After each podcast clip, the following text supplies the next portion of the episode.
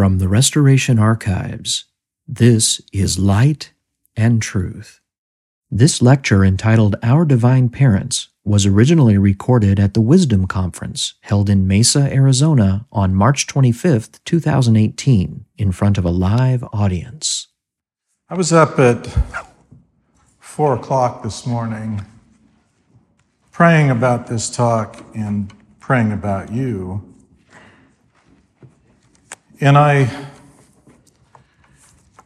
I think some topics are of such immense importance that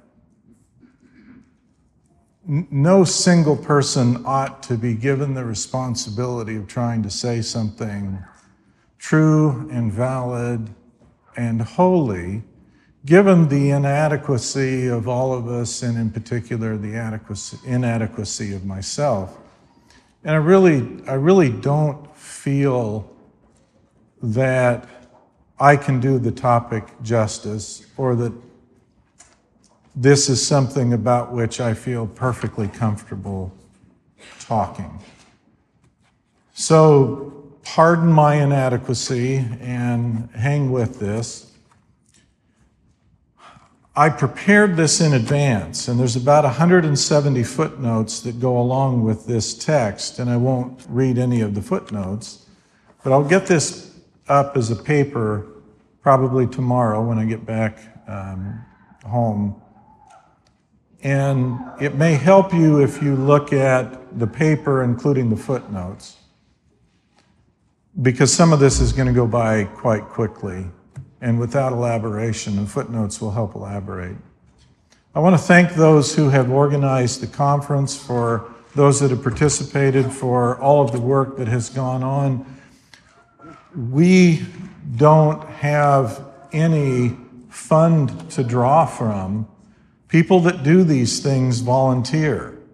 And all of the labor that's being done, all of the work in getting this out, broadcast over the internet, all of the recording, all of that is done by volunteers who are not compensated. Although, if someone wants to help in the process, it's always appreciated. We are not like those who organize into hierarchical structures. Every one of us is considered equal. I'm an invited guest here.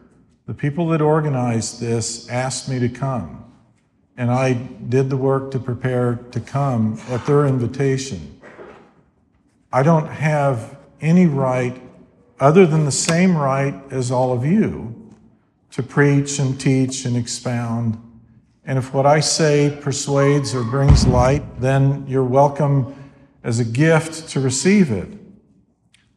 But no one holds authority over me or over you or over any of us. We associate freely because we like focusing upon the restoration of the gospel that came through the prophet Joseph Smith and recognize that work was never completed. We also recognize the ease with which having a hierarchy can be compromised. You see, as soon as you create a seat of power and authority, all that's required to overthrow the entirety of the organization is to gain control of that seat of authority. But among a group of equals, so long as anyone remains true and steadfast to the gospel, no one can tell them that they must do something other than retain that steadfast conviction and belief and practice of the gospel in its fullness. Zion won't be composed of people who are presided over by anyone other than Christ Himself. As between one another, their brothers and their sisters and their equals, having one heart, having one mind, and having all things in common. Because there's no one that can exert control or authority over one another. That's what we seek, that's what we're working for. however clumsy, however awkward, however difficult it may be for siblings to get along as they grow up through their childhood and adolescence. That's exactly how the people that will form Zion are going to begin. You can't stand back and say, Oh, I prize the orderly thing I see in the uniformity of lessons, uniformity of dress, uniformity of conduct that I can see in structured and organized congregations. And what I see among these people is clamoring disorder. That's because we're alive. That's because we're equal. That's because we respect one another and we want to hear the differences. We want to see the differences. We want to consider an idea that isn't correlated out into the darkness and excluded from our attention. We want to know what others have to say because we might miss something if we don't allow them the equality of standing and saying to us something about which we may disagree. That's what we call healthy. That's what we call normal. That's how humans relate to one another. In a hierarchy, it's possible to suppress all of that. But we're not interested in forming a Kremlin. We're interested in forming Zion. This discussion today of our divine parents fits very comfortably inside the Father's great plan of happiness. Unfortunately, we have so little understanding of that plan that the subject is left to assumptions and innuendos rather than forthright declarations. Today, I will make forthright declarations. If discussing this subject confuses you, set it aside for now and spend some time studying the scriptures. Increase your understanding of the Father's great plan of happiness including the lectures on faith. Those who welcome more truth eventually understand God's plan more fully and, in turn, comprehend more of the God's vast work. Please do not offend God by rejecting any truth coming from Him. I want to declare that the only reason I have the audacity to address this topic candidly is because those of whom I speak in this talk have permitted me to do so. Without their approval, I would not presume to address this topic publicly. This topic may seem foreign to Christians. Despite that, some true things God has shown to witnesses are called unspeakable by the Apostle Paul. They are true, but remain mysteries for those who are not shown them by God. One servant of God may know, but be forbidden from revealing a matter, while another is commanded to reveal it. Therefore, because you have a Bible, you should not assume it contains all of God's words, or that He has not revealed more or will not reveal more. An infinite and eternal God has spoken many things and will yet reveal more things. Some truths are already in Scripture, but hidden from view by God's decree. Christian scriptures declare it is the glory of God to conceal a thing, but the honor of kings is to search out a matter. So we search out matters God has concealed to see more of his glory. Our scriptures speak carefully about the existence and importance of a heavenly mother, a divine female whose greatest attribute is to bestow wisdom upon the whole of this creation.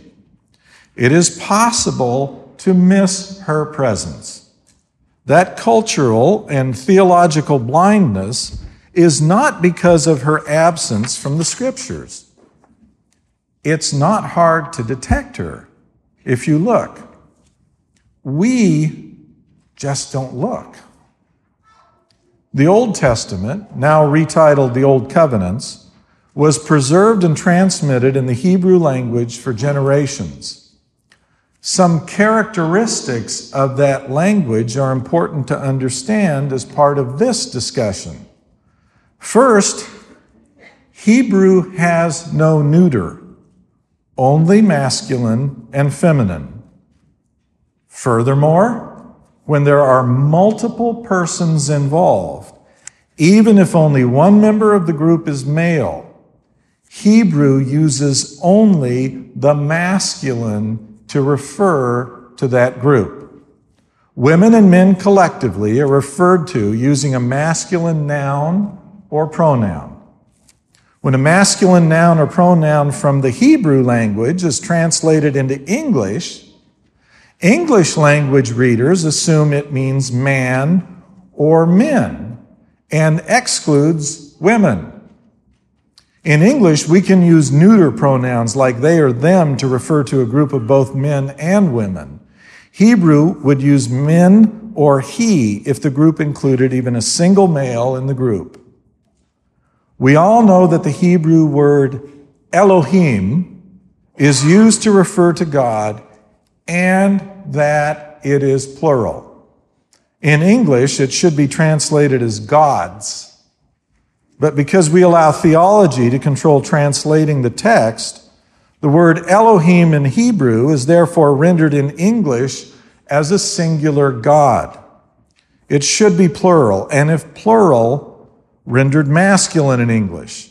But that is Hebrew to English and does not mean, as we shall see, there is no female among the Elohim. The story of creation starts by identifying heavenly parents, a couple clearly described as the true and living God. In the King James Version, the creation of mankind is told in these words So God created man in his own image. In the image of God created he him, male and female created he them. The context of the words created he, God, him, man, is immediately clarified to refer to both the male and female and not just the male. Created he him, male and female created he them. The English translation follows the masculine pronoun implied in Hebrew. Therefore, looking at it in, he, in the Hebrew language, there were two persons described, and only one of them was male. It could be translated created they, the gods, them, the man and woman, male and female. The word, so God created man in his own image, affirms two points. First, the plurality of God. Second, that plurality is a couple that includes both a male and a female. Man is created in God's image, and that image is a couple, a man and a woman. This is not figurative language. It is literally describing mankind having two sexes, and that is godlike, or what God's image is. I was recently listening to a podcast with my wife. Philip McLemore was being interviewed by Dan Wotherspoon. They were discussing attributes of the divine male and female. In their discussion, the dual nature of God was incorrectly regarded as figurative, not literal. It was suggested that this dual nature was intended to be part of every individual, with all men and women having both masculine and feminine attributes. Dan Wotherspoon thought we would develop through successive stages of growth. This idea may bring comfort to some, but the scriptural account is not ambiguous. It refers to a literal male and a literal female created by the Elohim. The male is named Adam and the female is named Eve. They are made in the image of the Elohim, or the gods of creation, whose image is a male and a female. There's even more meaning added to the scriptures describing the creation of man in the Joseph Smith translation. The JST renders the account in Genesis this way And I, God, created man in mine own image. In the image of mine only begotten created I him. Male and female created I them. Here not only is the Father male and female, but so is the image of the only begotten, who is also two separate beings, male and female. Joseph's clarification helps us understand who the Son was and is. The Son has a female counterpart, or, like his father, a spouse. There are instances in which Hebrew uses the feminine directly to describe God. For example, the Spirit of God, Ruach Elohim, is a feminine noun. Likewise, when referring to the presence of God, Hebrew uses the feminine. God's presence includes the feminine. If you begin with these truths, then throughout the scriptures you can find both the father and mother, even when English translations speak only of a male God. Keep this in mind as you read either English or Hebrew language scriptures. Another Hebrew language characteristics involves verb tenses. Although Elohim is plural, when speaking of the God of Israel, it is almost always combined with a singular verb. In English, we say they are and not they is. But when it comes to Hebrew and the plural gods, the verbs are almost always singular. Even though Israel's God is plural, the singular form of the verb has been used to support theological arguments for monotheism, or a single being for God. Hebrew combines the plural Elohim or gods with a singular verb, as in this example from Genesis. Thou mayest inherit the land wherein thou art a stranger, which God, Elohim, gave, singular verb, unto Abraham. The Old Testament and Christ proclaim that the God of Israel is one. But then Christ, explained that one is not singular in person, but in harmony of heart. Accordingly, using a singular verb was meant to convey that all action undertaken by the gods is done with a singular, harmonious purpose. They act as one. They are one. When the gods speak to Moses on the mount, English recounts the story in these words And God, Elohim, plural, spake, singular, unto Moses and said unto him, I am the Lord. In that instance, Yahweh or Jehovah. In Hebrew, this account is very helpful. It reiterates the clarification Joseph Smith made to the Genesis account of the creation of man. The Elohim are plural, and the voice is identified as Jehovah's. Given the plurality of this God, and his name is Jehovah or Yahweh, it means that Jehovah, like his father, is plural and has a female companion or wife. The gods are never singular. This is why man was made male and female in the image of the gods.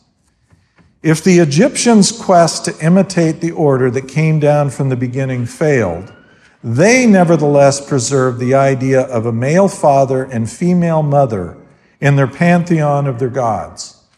Taking the language of this passage literally, Jehovah spoke with Moses as a duo, a dyad, or a couple, necessarily comprised of both a male and a female, for that is God's image. Another example is provided by Elijah. And call ye on the name of your gods, Elohim, and I will call on the name of the Lord, Yahweh or Jehovah. And the God, Elohim, plural, that answereth by fire, let him be Elohim, God. And all the people answered and said, It is well spoken. Here again, Jehovah is identified as a plural. To reflect the image of God, there are two sexes, male and female. Man was organized in this way to help us to understand who and what the gods are. The importance of this is illustrated in a passage from Lectures on Faith. Let us here observe that three things are necessary in order that any rational and intelligent being may exercise faith in God unto life and salvation. First, the idea that he actually exists. Secondly, a correct idea of his character, perfections, and attributes. Thirdly, an actual knowledge that the course of life which he is pursuing is according to his will. Eventually, every man, and I use that word in the Hebrew sense, meaning every male and female, will be brought to stand before the throne of God then all questions about the image of the gods will be answered by what is apparent to anyone standing in their presence. These truths are in the scriptures, accepted by every Christian denomination.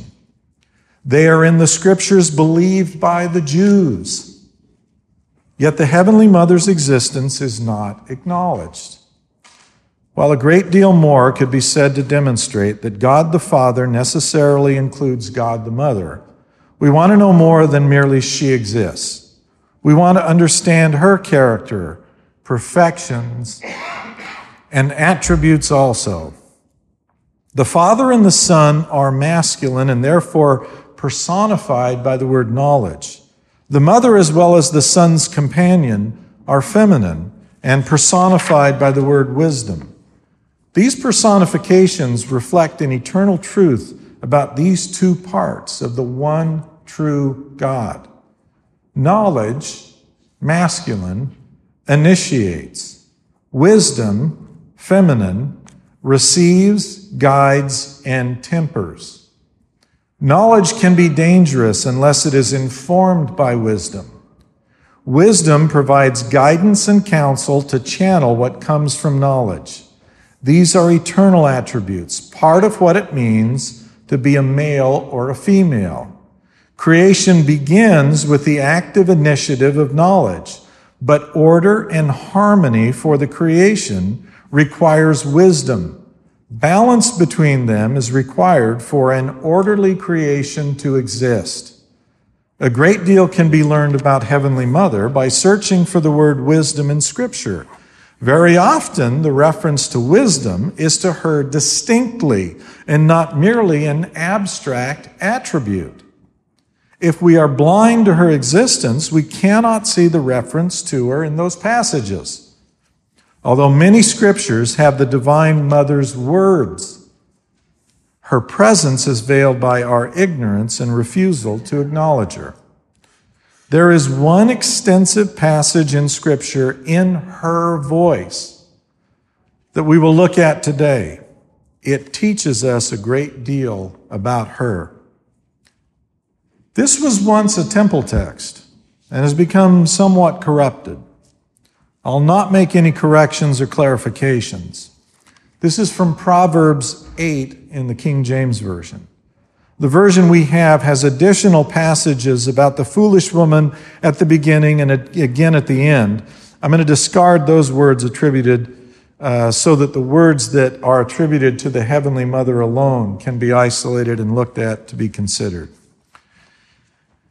She states, Hear, for I will speak of excellent things, and the opening of my lips shall be right things, for my mouth shall speak truth, and wickedness is an abomination to my lips. All the words of my mouth are in righteousness. There is nothing froward or perverse in them. She proclaims herself as the reliable source of truth, righteousness, and plain, meaning clear understanding. She is opposed to wickedness, frowardness, meaning stubbornness or contrariness, and perversity. If we are froward, we are stubborn or contrary with one another. We dispute. We find it difficult to agree. How much debate and anger are produced by frowardness?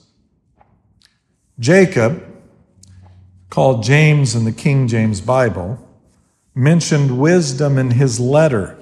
In contemplating her, Jacob suggested we should be easy to be entreated.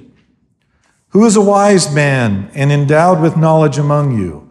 Let him show out of good conduct his works with meekness of wisdom.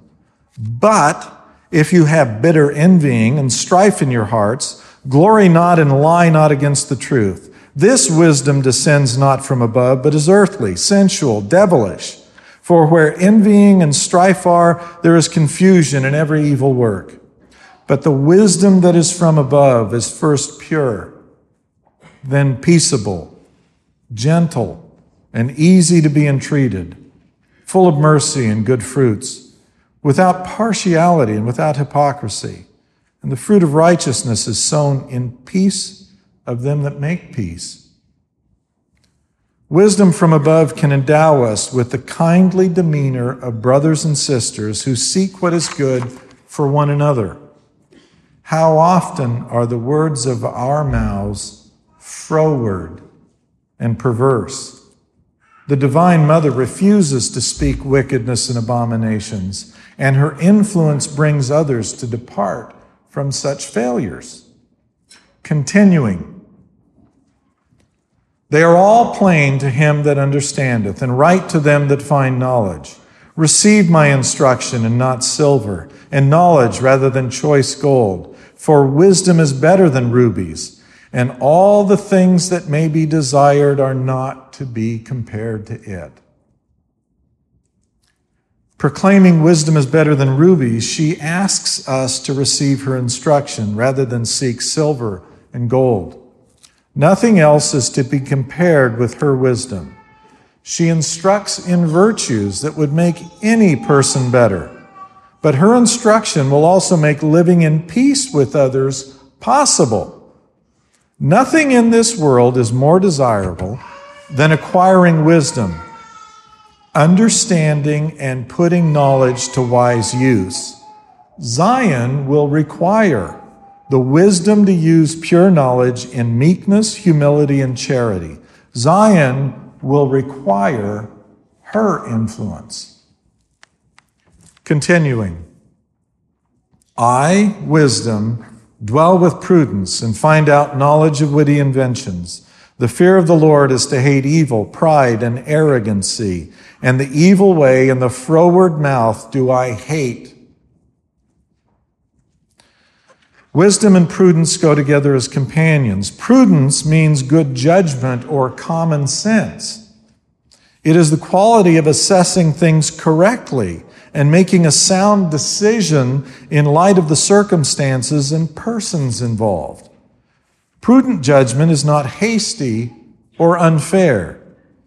Arrogance is destroyed and pride overtaken by fear of the Lord, meaning that we do not want to disappoint our Lord by our low, vulgar, and mean conduct.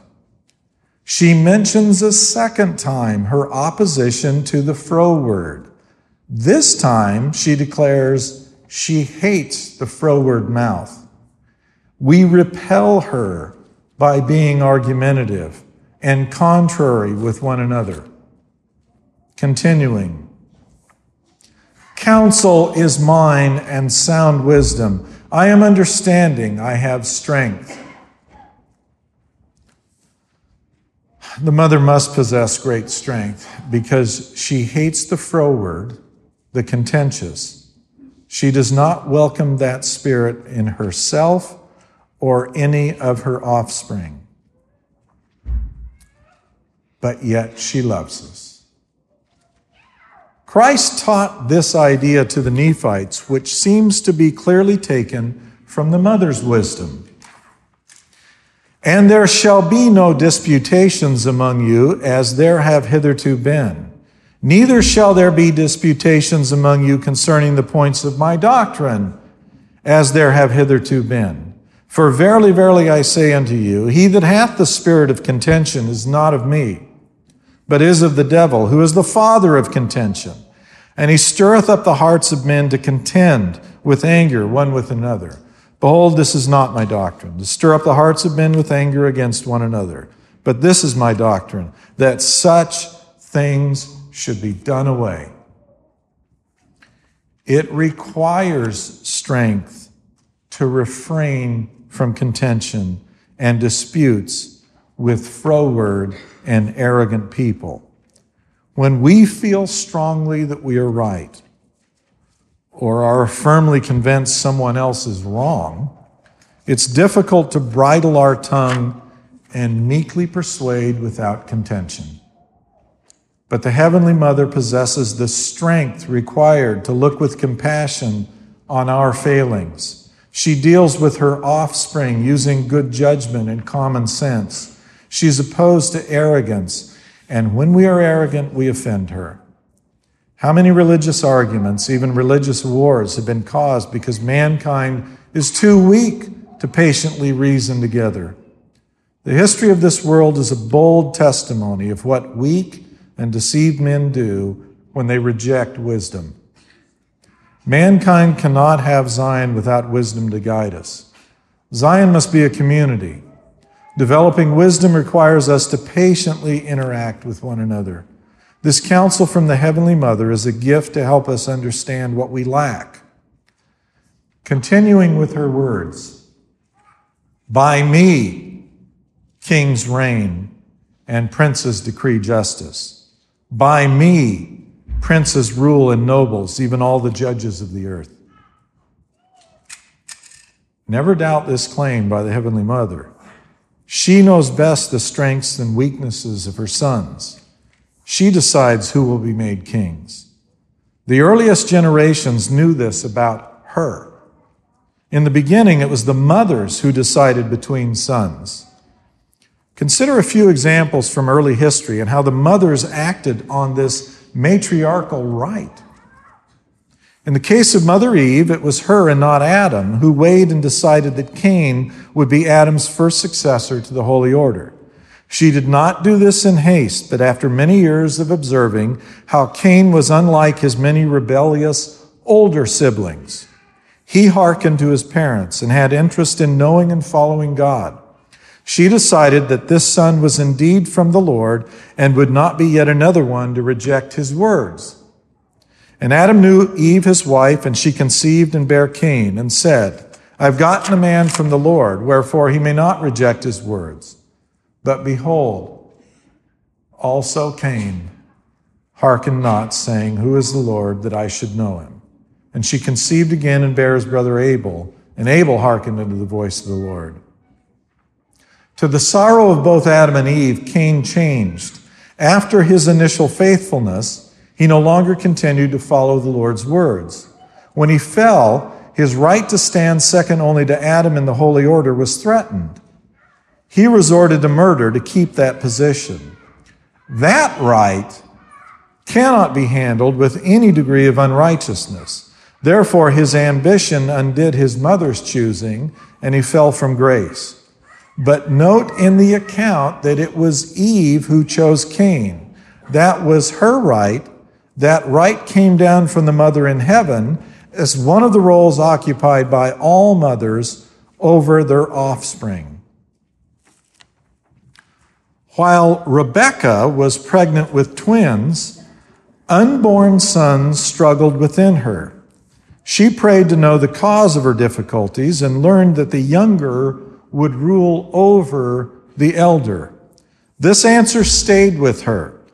And when the time came, she acted consistent with God's voice to her. Even though it required her to supplant Isaac's intention to set Esau ahead of Jacob, it was Rebekah's right as the mother. Rebekah preferred Jacob because of revelation. Her preference for him is mentioned before Esau sold his birthright. We do not know if Esau sold his birthright because Rebekah put that idea in Jacob's mind beforehand, or if Jacob wanted the birthright separate from his mother's influence. But Rebekah's decision is mentioned before Jacob obtained it. Her involvement directly resulted in her unwary husband conferring the blessing on Jacob. And the boys grew, and Esau was a skilled hunter, a man of the field, and Jacob was a plain man, dwelling in tents. And Isaac loved Esau because he did eat of his venison, but Rebekah loved Jacob.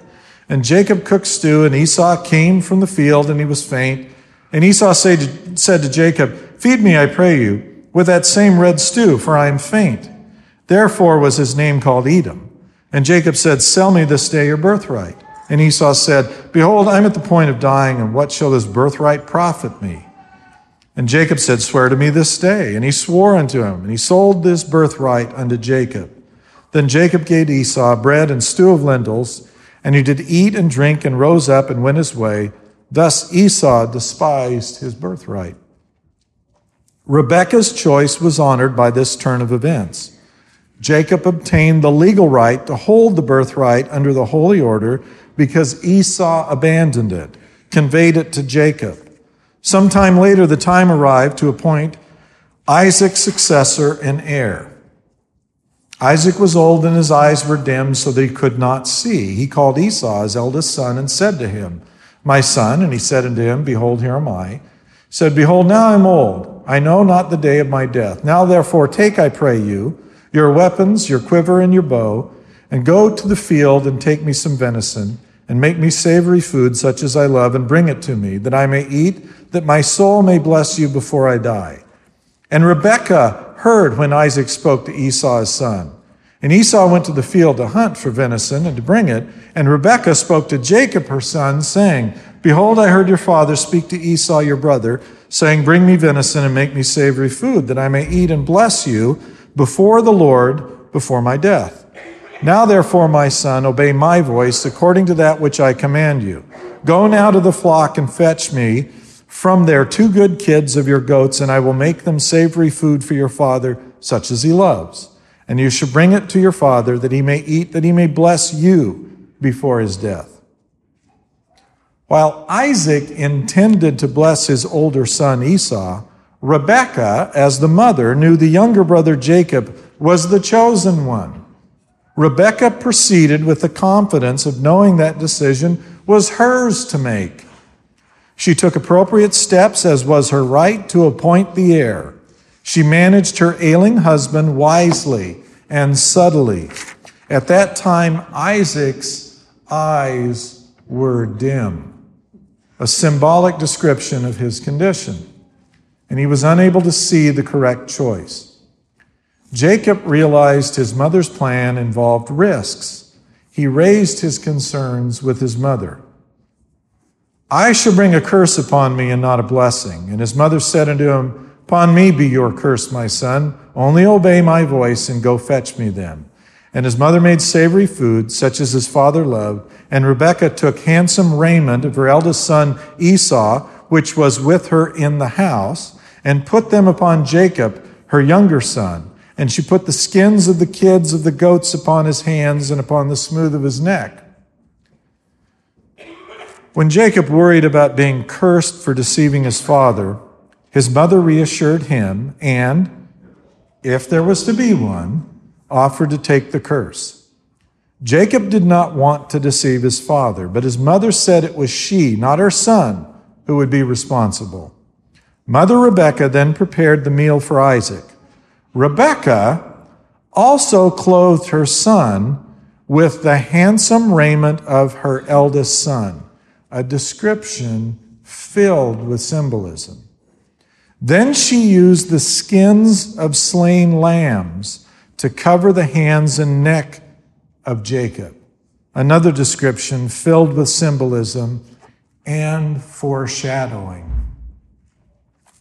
Thus outfitted in the eldest son's raiment and a slain lamb covering his skin, Jacob was presented as the heir. If you interpret this account as a type of Christ, it helps us to appreciate the unacknowledged role of Christ's mother in preparing him as an acceptable son and heir to his father. Following his mother's guidance, Jacob proceeded. And she gave the savory food and the bread which she had prepared into the hand of her son Jacob. And he came unto his father and said, My father. And he said, Here am I. Who are you, my son? And Jacob said to his father, I am Esau, your firstborn. I have done according as you bade me. Arise, I pray you, sit and eat of my venison, that your soul may bless me. And Isaac said unto his son, How is it that you have found it so quickly, my son? And he said, Because the Lord your God brought it to me. And Isaac said unto Jacob, Come near, I pray you, that I may feel you, my son, whether you be my very son Esau or not. And Jacob went near unto Isaac his father, and he felt him and said, The voice is Jacob's voice, but the hands are the hands of Esau. And he discerned him not, because his hands were hairy, as his brother Esau's hands. So he blessed him. On choosing the lawful heir, Isaac was blind to the correct choice, but Rebekah was not, and it was her right to choose. To accomplish the foreordained result, Isaac's eyes were dimmed. Rebekah used that to prevent him from making the wrong choice. And so the heir chosen by Rebekah was given the blessing. And he said, Are you my very son Esau? And he said, I am. This answer from Jacob is not wrong, as some have claimed. Jacob purchased the birthright. And therefore, on the issue Isaac raised, if he was the rightful heir, Jacob had Esau's right and could answer truthfully as to the blessing that he was lawfully standing in Esau's place. And he said, Bring it near to me, and I will eat of my son's venison, that my soul may bless you.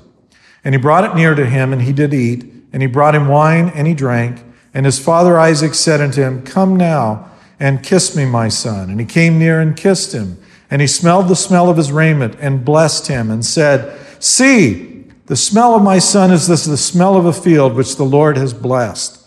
Therefore, God give you of the dew of heaven and the fatness of the earth, and plenty of grain and wine.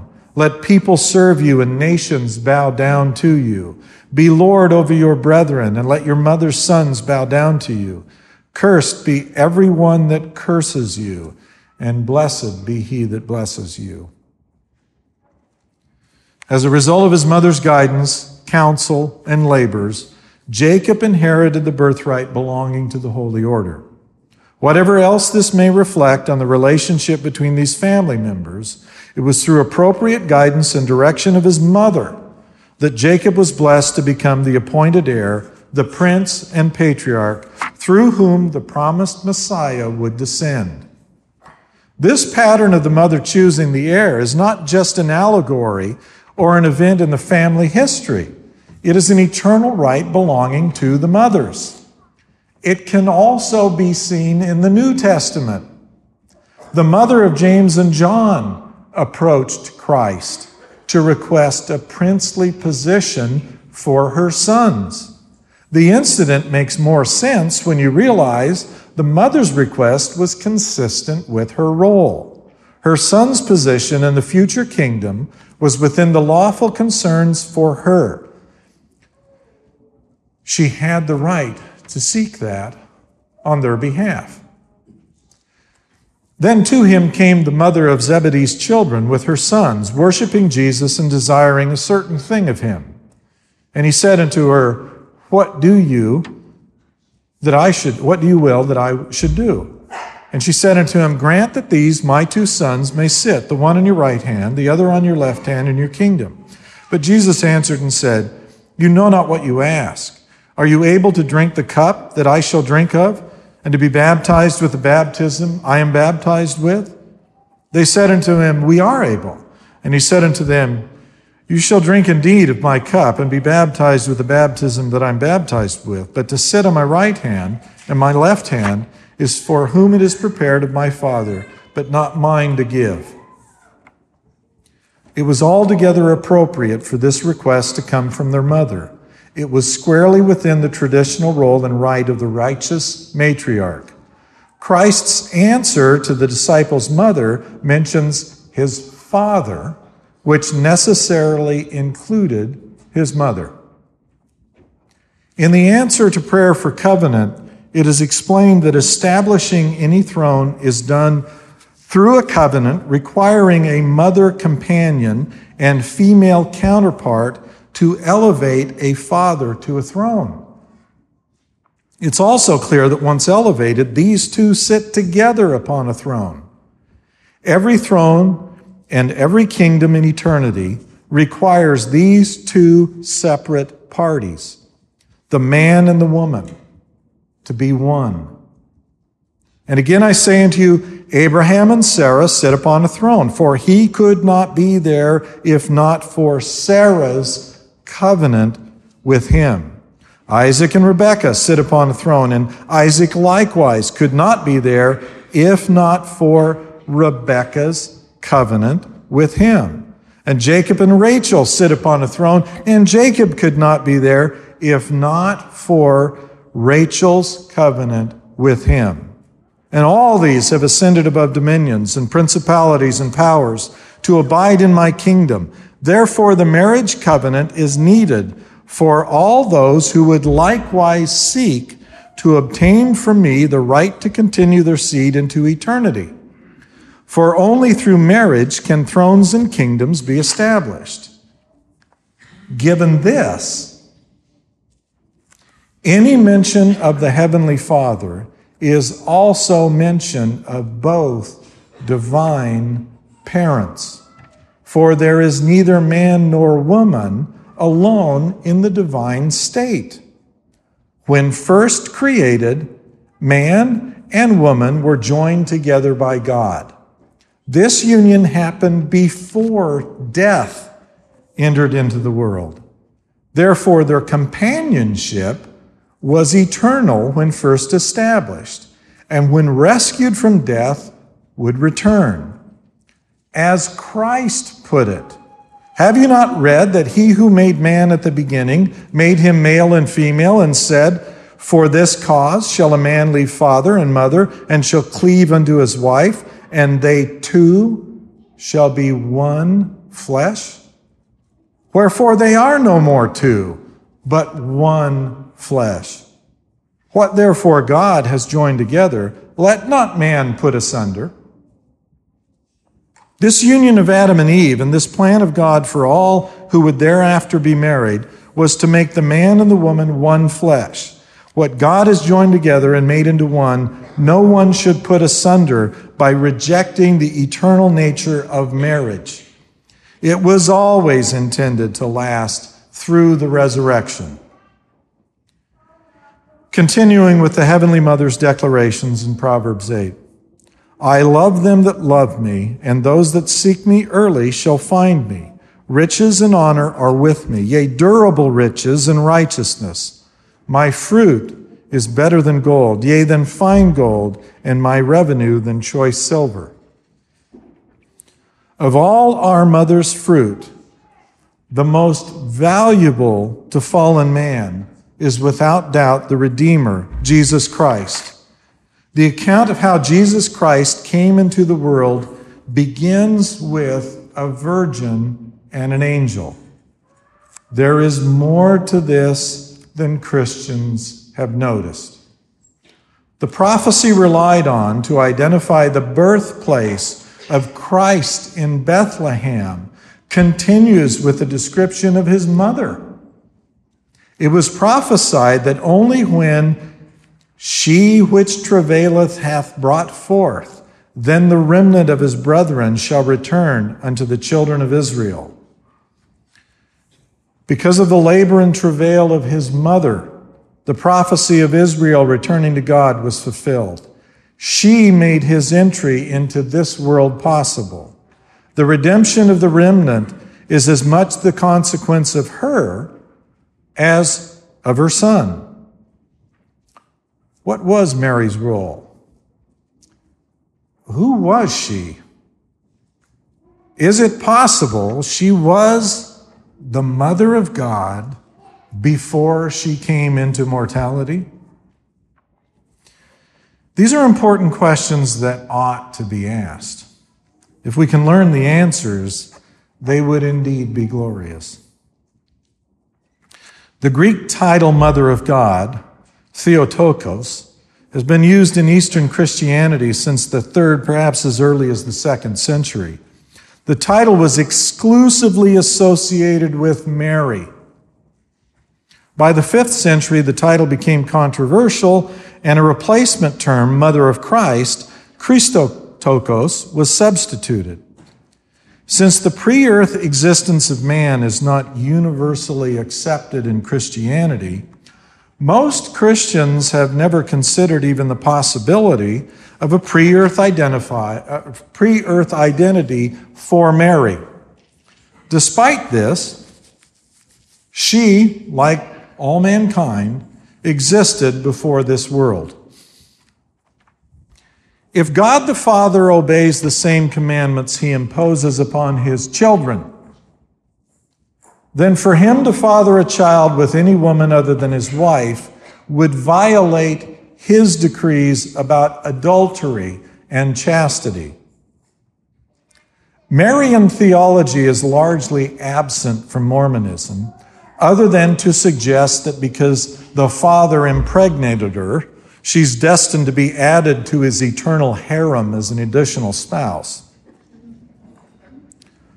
Traditional Mormon teachings have been crudely fixated on the mechanics of Mary's conception. There's almost no interest in whether she has any pre earth role with the Father or whether she was the mother in heaven the divine spouse of the Father, who condescended to come to earth to bear their only begotten in the flesh. If she were to be acknowledged in that role, it would require a complete re envisioning of her. It would raise the issues of why or how she, an immortal and exalted God could return from that exalted state back to mortality to bring our Redeemer and Savior into this world. It would draw a contrast between the Father's involvement with this creation and the Mother's.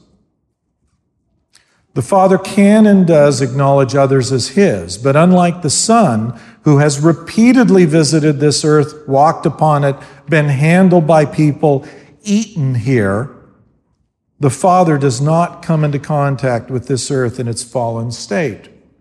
The only time the Father had contact with this earth was before the fall, in the paradisiacal setting of Eden, which was a temple at the time. Whenever there has been contact with the Father thereafter, he has been at a distance from this earth. There is a formality with the Father that does not exist with the Son. For example, the Son has eaten with mortal man while he was immortal, both before his ministry in the flesh and after. As our Redeemer, he is directly responsible for us and has contact with us to perform his redemptive service.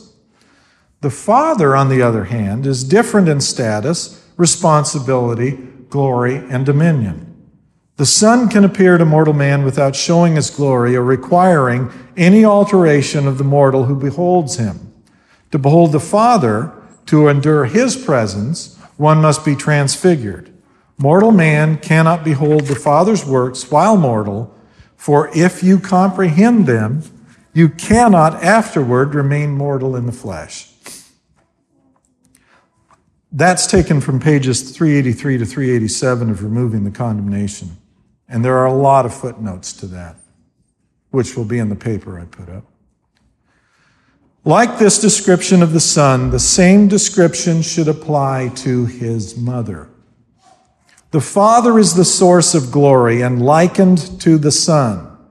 The mother reflects and shares this glory and is likened to the moon. She reflects God's glory, endures within it, and is empowered by it. She can participate with him in all that is done wielding that glory. Knowledge is the initiator or force, and wisdom is the regulator, guide, apportioner, and weaver of that power. If not tempered and guided by wisdom, knowledge can be destructive. Wisdom makes the prudent adaptation required for order. The father and mother are one, but the mother bridges the gulf between the throne of the Father and fallen man. She made it possible for the Son of God to enter this fallen world for the salvation of everything in it. A great deal of reflection and studies needed to understand all this implies. This is an introduction of some basic information about the Mother of God, or the Mother of the Son of God after the manner of the flesh. More will be given in a temple where mankind's understanding of things kept hidden from the world will be greatly increased when God directs one be built to his name. There was a time when Christians recognized that the stars of heaven bore witness of the significance of Mary, Christ's earthly mother. Few Christians now look at the constellations as signs set in the firmament of God as his testimony. The light that was meant to shine on the earth was to illuminate both the eyes and mind of man. Man in the first generations understood this, and a knowledge of the beginning of the creation and also of the planets and of the stars, as they were made known unto the fathers, was written by Abraham, who received that same understanding.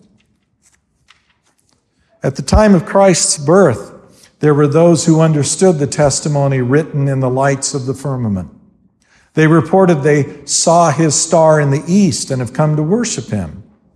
These wise men watched and waited for the heavenly alignment to testify of the birth of a promised king.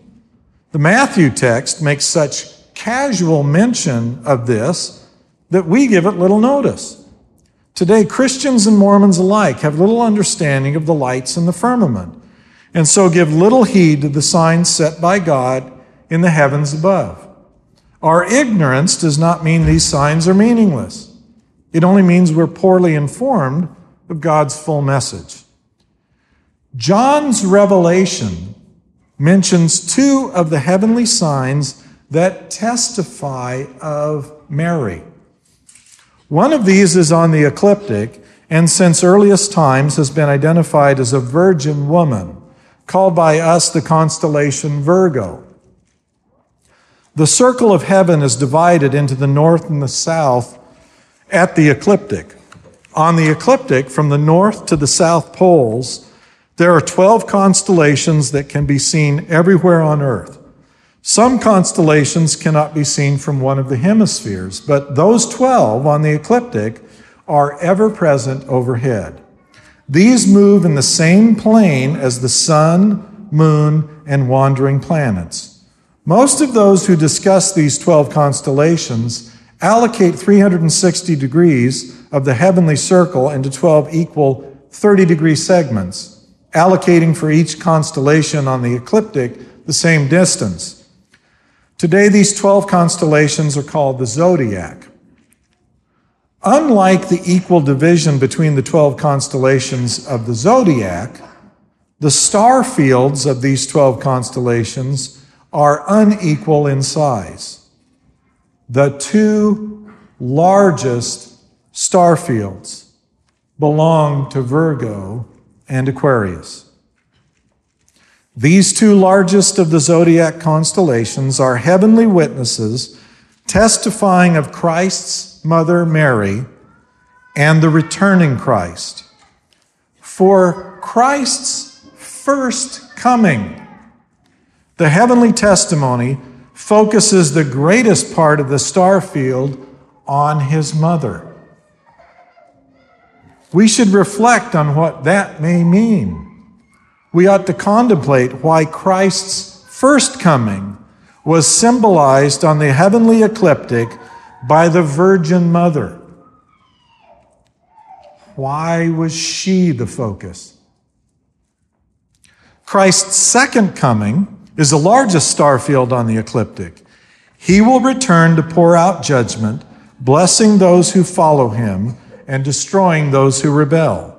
The destruction of the wicked is what Christ identified as the end of the world. Aquarius has two outflows from the water bearer's urn. One represents water giving life, and the other represents fire or purging. Traditionally, we interpret the constellation Virgo as a woman holding a sheaf of wheat in her left hand. The sheaf represents her seed. The brightest star in the constellation, a magnitude one star, is Spica, the seed of the woman. That star is placed on the ecliptic. Most other stars in Virgo are located above the ecliptic. The seed of the woman represents Christ. His star on the ecliptic represents that everything in the firmament is divided in relation to Him. All of heaven is either above or below the ecliptic. The position of His star, like His role as judge, divides the heavens. Traditionally, Virgo is drawn looking down at the earth, facing us. This view places the seed of the woman in her left hand. The left hand is usually a symbol of cursing. The right hand symbolizes blessing. If the seed of the woman is meant to be in her right hand, then she would be drawn looking up heavenward, and her back would be facing us. Reorienting Virgo to face upward with the seed of the woman in her right hand is more fitting. John described Virgo and the movement of other lights on the ecliptic as follows And there appeared a great wonder in heaven, a woman clothed with the sun and the moon under her feet, and upon her head a crown of 12 stars. The sun and the moon move on the ecliptic through the constellation Virgo, and at times clothe her, and at other times appear under her feet. This wonder John described is overhead in the starry firmament of heaven as one of the signs put there to testify of heavenly things. Christ's mother Mary is a figure of such preeminence that testimony of her is emblazoned upon the ecliptic in an enduring, towering figure outlined in the stars. This is not happenstance. It is God's witness to us. We should accept it as meaningful and ponder on the meaning. Another of the constellations John mentions is a woman who brought forth a son who is then caught up to the throne of God. This is also depicted in another constellation. One of the constellations immediately associated with Virgo, located next to her in the northern sky, is a constellation anciently depicted as a mother seated on a throne holding a son in her hands. This image of a woman seated on a throne with her son is located just to the north above Virgo. It suggests both the mother and her son descended from a throne they once occupied in heaven and is destined to return again there If you can accept the witness written of them in the stars of the firmament, then she came to earth with her son. And she will return again to a throne in the north. Contemplate what this witness of Mary could mean. Taken at full value, Mary, like her son, condescended to come here. The Book of Mormon gives an extended description of Mary, the Mother of God. In the original translation text, the words Mother of God were used, but that was changed by Joseph Smith in 1837 to Mother of the Son of God. Here is how it reads following that change. And it came to pass that I looked and beheld the great city of Jerusalem and also other cities. And I beheld the city of Nazareth, and in the city of Nazareth, I beheld a virgin, and she was exceedingly fair and white. And it came to pass that I saw the heavens open, and an angel came down and stood before me, and he said unto me, Nephi, what beholdest thou? And I said unto him, A virgin, most beautiful and fair above all other virgins.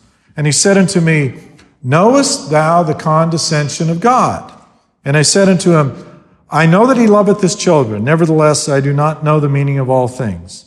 And he said unto me, Behold, the virgin whom thou seest is the mother of the Son of God, after the manner of flesh. And it came to pass that I beheld that she was carried away in the Spirit.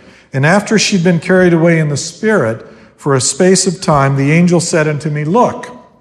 And I looked and beheld the virgin again bearing a child in her arms. And the angel said unto me, Behold the Lamb of God, yea, even the Son of the eternal Father.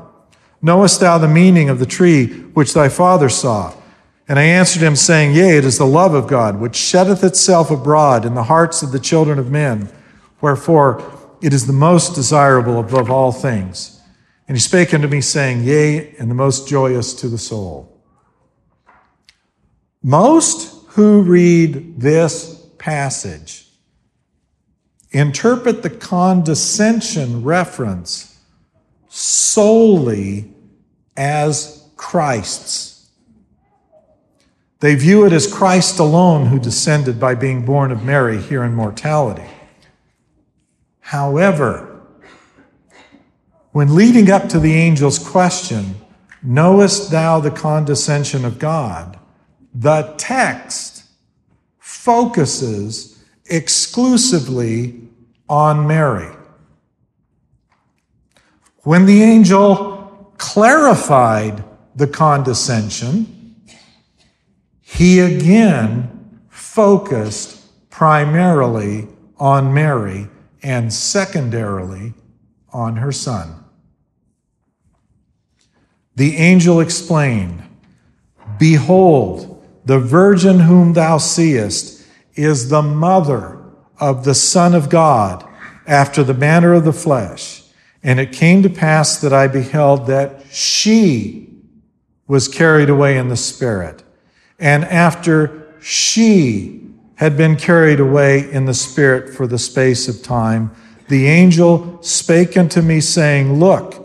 And I looked and beheld the virgin again, bearing a child in her arms. And the angel said unto me, Behold, the Lamb of God. Who would you reasonably expect to be the woman chosen before the world was organized to become the mortal mother of the Lord. Who would you expect Heavenly Father would want to bear his child if not his spouse? Together, God the Father and Mary can be acknowledged as the parents of Christ. The scriptures shift the focus of the condescension from Christ to his mother, and then back to her son, the seed of the woman. Lectures on faith describe Christ as the prototype of the saved man. Lecture 7 focuses attention on Christ as the Savior and Redeemer. But the lecture extends the requirement met by Jesus Christ to also apply for every saved man. In other words, for any man to be saved, they must attain to the resurrection like Christ. Shifting attention for a moment from Jesus Christ as our Redeemer and Savior to his mother, we could acknowledge her as the prototype of the saved woman. In other words, we could consider what she did, a divine pattern to be followed by women.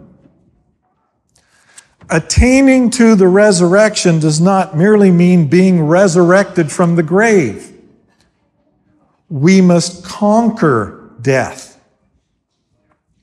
But even when we rise from the grave, we will still not have attained to the resurrection of the dead, nor hold the keys of the resurrection.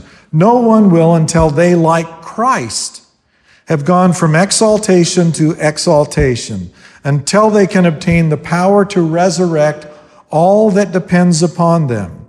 For us to attain to the resurrection of the dead requires us to have the power to resurrect not only ourselves, but also those who are dependent on us. This is what the prototype of the saved man did. This is who we worship. This is who and what we must precisely and exactly become. Remember, Christ said, the, the Son can do nothing of himself but what he sees the Father do. For whatever things he does, these also does the Son likewise. The Father went before, and the Son follows after. To be like him, sit on his throne, and to attain to the same status, we must do precisely what the gods have done. For us to understand Christ, we must understand the challenging path Joseph Smith explained in his final church conference in April 1844. All must progress until you attain to the resurrection of the dead and are able to dwell in everlasting burnings and to sit in glory, as do those who sit enthroned in everlasting power. Even that which we envision as the highest heaven requires those who sit enthroned in everlasting burnings to condescend to be there. D&C 13026 reveals that a white stone is given to heirs of the celestial kingdom to reveal to them things pertaining to a higher order of kingdoms. We must go from exaltation to exaltation because there is a great deal not yet revealed to man about the eternities. There are places where, in everlasting glory, the personages are embodied in spirit, glory, and power like the Father. Did Mary also attain to the resurrection? Protestants dismiss the Catholic veneration of Mary. But it may just be that the Catholics have preserved something of value about her that ought not be ignored. The Catechism of the Catholic Church states the most blessed Virgin Mary, when the course of her earthly life was completed, was taken up body and soul into the glory of heaven, where she already shares in the glory of her Son's resurrection, anticipating the resurrection of all members of his body. Karl Keating of uh, Catholic Answers explains We know that after the crucifixion, Mary was cared for by the Apostle John. Early Christian writings say John went to live at Ephesus and that Mary accompanied him. There's some dispute about where she ended her life, perhaps there, perhaps back at Jerusalem. Neither of these cities nor any others claimed her remains, although there are claims about possessing her temporary tomb. Why did no city claim the bones of Mary? Apparently, because there were no bones to claim and people knew it. Remember, in the early Christian centuries, relics of saints were jealously guarded and highly prized. The bones of those martyred in the Colosseum, for instance, were quickly gathered up and preserved. There are many accounts of this in the biographies of those who gave up their lives for the faith. For example, the bones of St. Peter and St. Paul were widely known to be preserved in Rome, and the sepulchre of David and the tomb of St. John the Baptist are both mentioned in Scripture. Yet here was Mary, certainly the most privileged of all the saints, but we have no record of her bodily remains being venerated anywhere. A fifth century letter from the Patriarch of Jerusalem, responding to the Byzantine Empress Pulcheria's request for the relics of the Holy Virgin states there was a centuries old tradition that Mary was taken into heaven where she died when she died, and therefore there were no relics. He expressed surprise that the empress was not acquainted with this well known tradition. This was apparently common knowledge among the early Christians.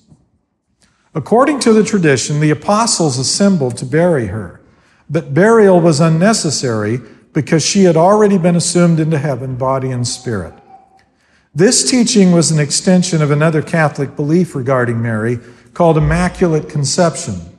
The teaching was propounded by Pope Pius IX and declared that Mary was free from all the weaknesses of the fall of Adam and born without the sinful nature of fallen man. Although an estimated 1.2 billion Catholics accept these teachings about Mary today, Protestants and Mormons have not. The angel's words in 1st Nephi seem more akin to Catholic veneration of Mary than the crude, incidental, and dismissive way Mormon traditions have discussed the Virgin Mary. The Heavenly Mother there, or was the Heavenly Mother was there in the garden when man was first introduced. She was with the Father when he said, Let us make man. For no man ever fathered a child without a mother to bear a seed. She was with the Father when man fell and was cast out of the garden and made vulnerable to death. These heavenly parents were committed to saving their offspring from death and hell. If the condescension of God included the mother of God as well as her son, then she was also a critical participant for providing the sacrificial lamb required for our redemption. Since the fall of Adam, everyone who enters mortality must die to exit mortality. But unlike Adam and the rest of his posterity, Christ lived so as to be able to defy death. The wages of sin are death, but Christ did not earn those wages. Therefore, Christ could return from death because he attained to the resurrection. If Christ attained to the resurrection through his progression from one small capacity to a great one, going from grace to grace and from exaltation to exaltation, did his mother do anything less? Was her coming into this world any less of a condescension? Reflect on the Mother of God and consider this passage of lecture, 7, which describes Christ. And if we should continue our interrogation and ask, How is it that he is saved? the answer would be because he is a just and holy being. And if he were anything different from what he is, he would not be saved, for his, his salvation depends on his being precisely what he is and nothing else. For if it were possible for him to change in the least degree, so sure would he fail of salvation and lose all his dominion, power, authority, and glory, which constitutes salvation. For salvation consists in the glory, authority, majesty, power, and dominion which Jehovah possesses, and in nothing else, and no being can possess it but himself or one like him. It requires as much to save a woman as a man. No person, male or female, can dwell where God dwells without possessing the same attributes as all those who have gone before. The pattern is unchangeable. We cannot claim to be like them without possessing the same holiness these holy beings possess. We have more quotes of Mary in the New Covenant's book of Luke when she was visited by the angel Gabriel and told of her ministry to bear the Messiah.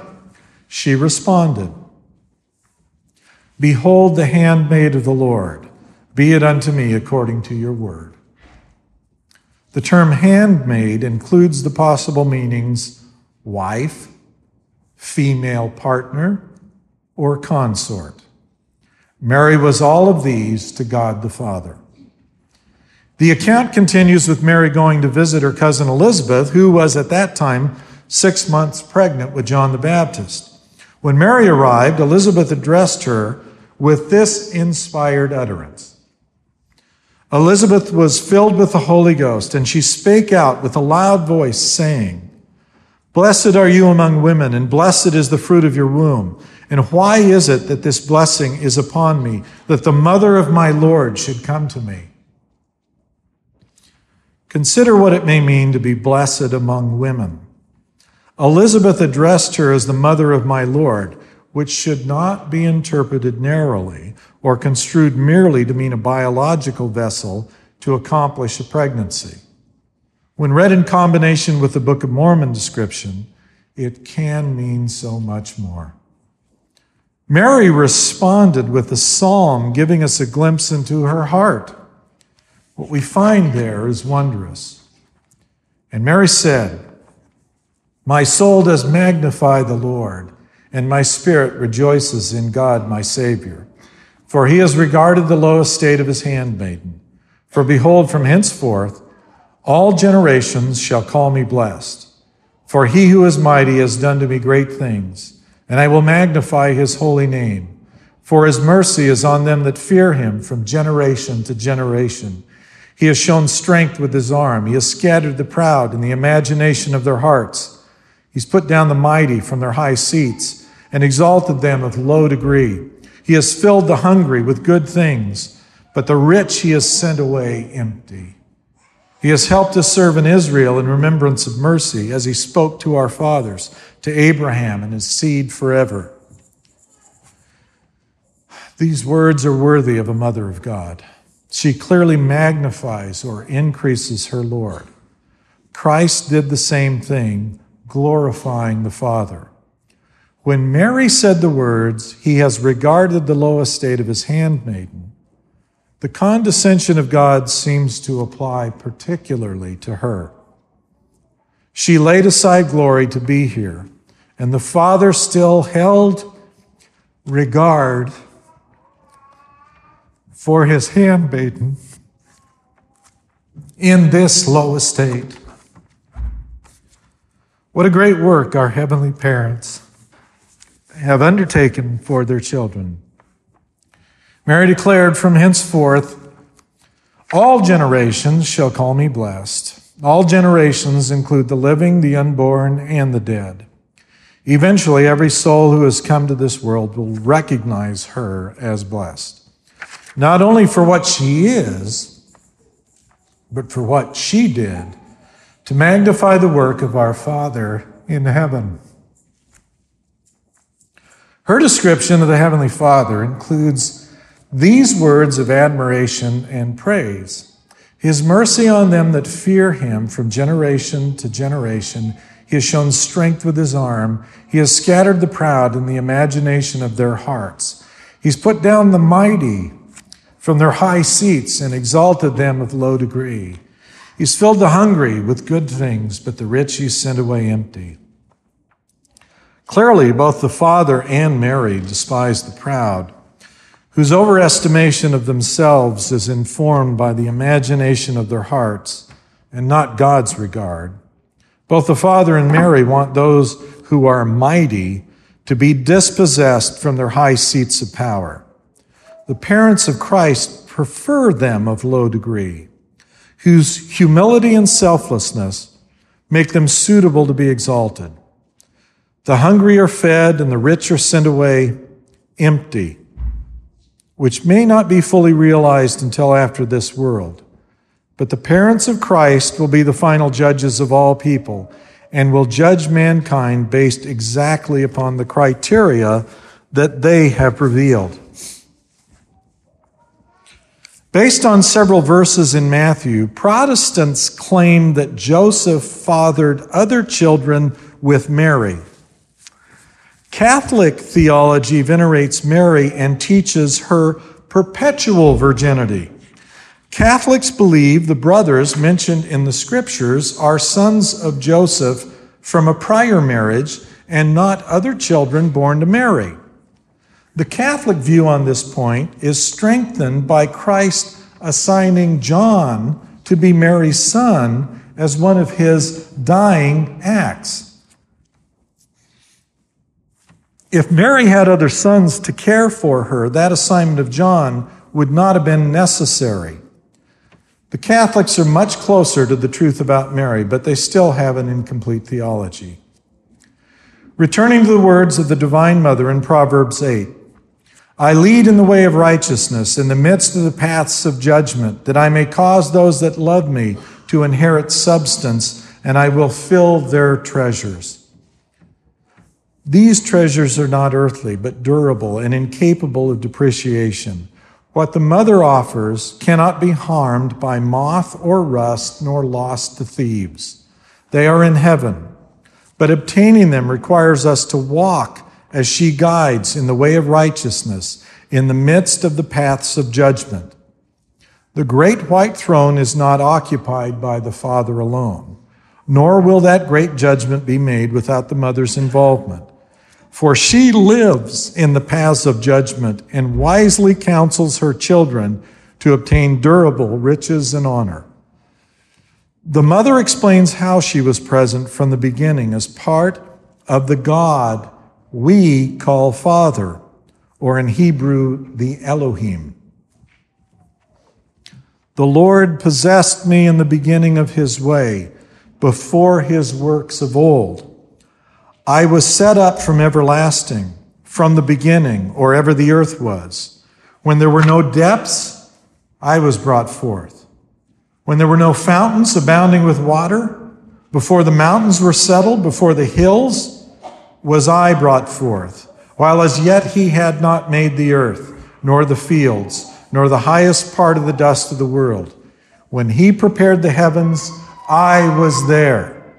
When he set a compass upon the face of the depth, when he established the clouds above, when he strengthened the fountains of the deep, when he gave to the sea his decree that the waters should not pass his commandment, when he appointed the foundations of the earth, then I was by him, as one brought up with him, and I was daily his delight, rejoicing always before him, rejoicing in the habitable part of his earth, and my delights were with the sons of men. Before this creation, the mother in heaven was with the Father. She was beside him when his work began. She was there when the plan was laid, the boundaries established, and the compass applied to establish order for the creation. All the Father knows, the Mother knows. All the Father established and ordered, the Mother established and ordered. They are one. She is the Father's delight, and the potential of her sons to be like her husband brings her delight. To be like their father, her sons must become one with her daughters, for it is not good for man to be alone. The father and mother are one, and her sons and daughters must likewise become one. Only when the man and woman were together was the creation good. When men rebel, disobey, act cruelly, or mistreat her daughters, we are anything but a delight to the Heavenly Mother. When we offend her, we also offend her husband. Before any of us will plan, measure, set a compass, and apportion the foundations of another earth, we must grow together and become like them. Their work is glorious. They possess love, the power that creates and organizes. Love is the power behind all that they do. We cannot be like them without a loving relationship that mirrors theirs. Her words continue. Now therefore hearken unto me, O ye children, for blessed are they that keep my ways. Hear instruction and be wise and refuse it not. Blessed is the man that heareth me, watching daily at my gates, waiting at the posts of my doors. For whoso findeth me findeth life, and shall obtain favor of the Lord. But he that sinneth against me wrongeth his own soul, and all they that hate me love death. These interesting words do not mean just discovering the abstract presence of wisdom as a characteristic attributable to the Mother in heaven. Instead, they require us to discover her existence and to acknowledge her. Otherwise, we've not found her. When she declares, Whoso findeth me findeth life and shall obtain favor of the Lord, it should be taken literally. This does not mean we now pray to her, for we are commanded to pray to the Father. But it does mean when we use the word Father to describe God, we finally regard God to be both male and female, the original image of God. There are seven stages of development through which God's children must pass. It is not all to be done in this life. Christ is the prototype of the saved man, and he qualified by passing through these stages of development. We should not be surprised that the Heavenly Mother was responsible for planning and creating these developmental opportunities for her children. Wisdom hath builded her house. She hath hewn out her seven pillars. She hath killed her beasts. She hath mingled her wine. She hath also furnished her table. When any of us arrive at the end of the journey through the seven rungs of Jacob's ladder, we will discover that the mother was present throughout that journey. She declared, I lead in the way of righteousness in the midst of the paths of judgment. She's present all along the way through the seven pillars. This recognition of the Heavenly Mother requires wisdom. When a female deity has been worshiped in past cultures, more often than not, the result is a gradual degeneration into fertility cults and sexual excesses. Ritual prostitution was often practiced by ancients who believed in a divine mother. Even Israel fell into sexual deviancy as part of their worship of a female god. At a pivotal time for ancient Israel, Jeremiah condemned worship of the Queen of Heaven. Because some scholars want a divine female to be authentic, Jeremiah's condemnation is considered problematic. His words can be interpreted to denounce altogether a female God. In part because of this, in current scholarship, Jeremiah has become a controversial figure. Even his existence is now questioned. Margaret Barker recently wrote the following This assumes that a person of that name existed, since scholars cannot begin to agree if Jeremiah even existed, nor on the process by which the present texts of Jeremiah were formed. Many have resorted to other ways of dealing with the text. A recent volume on the latest trends in Jeremiah studies was introduced thus Jeremiah is an intractable riddle Taken together, the essays in this volume press for an end to innocent readings of Jeremiah. And the turn to Jeremiah as a social semiotic discourse presses for an end to innocent biblical theology readings that have championed historical critical orthodoxy in one fashion or another. No help there in our quest for reconstructing what happened in the time of Josiah. But we know Jeremiah was real and that he was a prophet because Nephi mentions him in his description of what had been preserved on the brass plates of Laban. The description includes the following and also a record of the Jews from the beginning, even down to the commencement of the reign of Zedekiah, king of Judah, and also the prophecies of the holy prophets from the beginning, even down to the commencement of the reign of Zedekiah, and also many prophecies which have been spoken by the mouth of Jeremiah. The Book of Mormon confirms Jeremiah's existence and status as a prophet. We can accept him today even if scholars doubt. Revelation remains more reliable than mere scholarship and opinion. Jeremiah denounced the form of veneration taken by ancient Israel.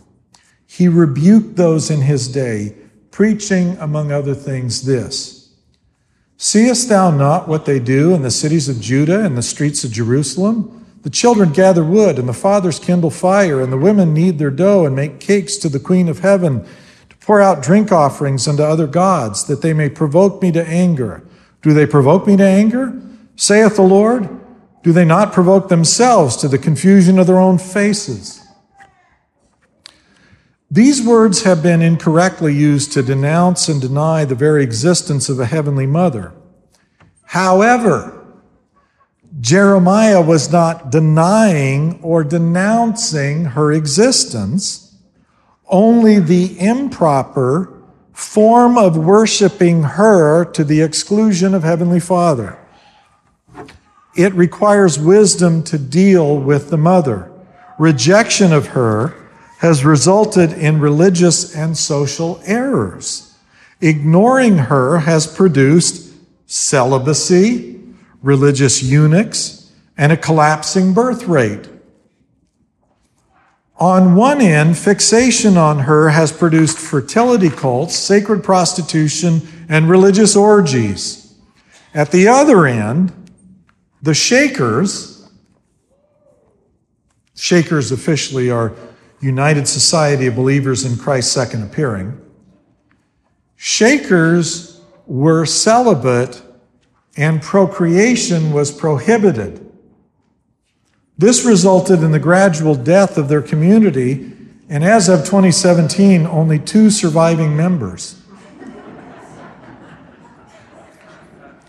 Either end of the religious sexual spectrum that misapprehends the divine feminine has been plagued with degrading or calamitous imbalances. The sun and the moon are symbols of the father and mother planted overhead as a testimony from them to their children. From the surface of the earth, they occupy equal space in the firmament. Although the circumference of the sun is approximately 400 times larger than the moon, the moon is approximately 400 times closer to the earth. As a result, they are visibly equal in size and occupy the same path on the ecliptic. This is why the moon is able to eclipse the sun. The Father, represented by the sun, is stable, unchangeable, reliable, and predictable. The sun rises every day on the horizon in the east and sets every evening, every evening on the horizon in the west. He is unvarying in his course from day to day and year to year. The mother, represented by the moon, changes each day. She waxes and wanes. She does not just move from east to west, but the moonrise also constantly moves in the opposite direction from west to east. Every day she reappears further to the east before beginning her movement to the west. She moves approximately 50 minutes eastward each day. Her complex movements overhead were part of the reason she was known anciently as the great dancer. Her movements display constantly changing motions contrasting with her companion's sun. This contrast between the movements of the sun and the moon reminds me of the quip by cartoonist Bob Thaves about Ginger Rogers, the dancing partner of acclaimed Fred Astaire. Sure, he was great, but don't forget that Ginger Rogers did everything he did backwards and in high heels. We're often told that life on earth depends on the sun, but life here is equally dependent on the moon. Without the moon slowing the earth's rotation, we would have only six to 10 hour days. The shorter days would result in the earth being much colder, as the sun would have less time to warm the earth's surface. This would cause a dramatic decrease in plant and animal life. Tides would be eliminated. Weather would be more violent. The stable rotation of the earth would change, and we would no longer rotate on a constant axis. The poles and equator would no longer exist or would be constantly changing. The earth's tectonic plates, continents, and mountain ranges are all formed by the effect of the moon on the earth. Without the moon, there would be less variety in the earth's habitats. Many life forms could not exist. Richard Lathe, a molecular biologist at Pieta Research in Edinburgh, United Kingdom, advanced a theory in 2003 explaining that life on Earth could not have happened without the moon. A number of astronomers believe that life on any planet throughout the universe requires a nearby moon, and without this nighttime companion for the sun, life cannot exist. While acknowledging a divine mother is appropriate, singling her out for worship is not. The words of the divine mother's proverb and Mary's psalm both venerate and praise the Father. The role of God the Father is critical to acknowledge and understand for our salvation. Jesus Christ is the essential Savior and Redeemer whose atoning sacrifice is the means ordained by God to now rescue us from sin and death. Our salvation depends on knowing, confessing, and worshiping Christ. Anything that distracts us from that can become an impediment to salvation. For us, the mother's greatest accomplishment has been to take the seed of God the Father and magnify it. She controls and weaves his seed into their organized spirit offspring.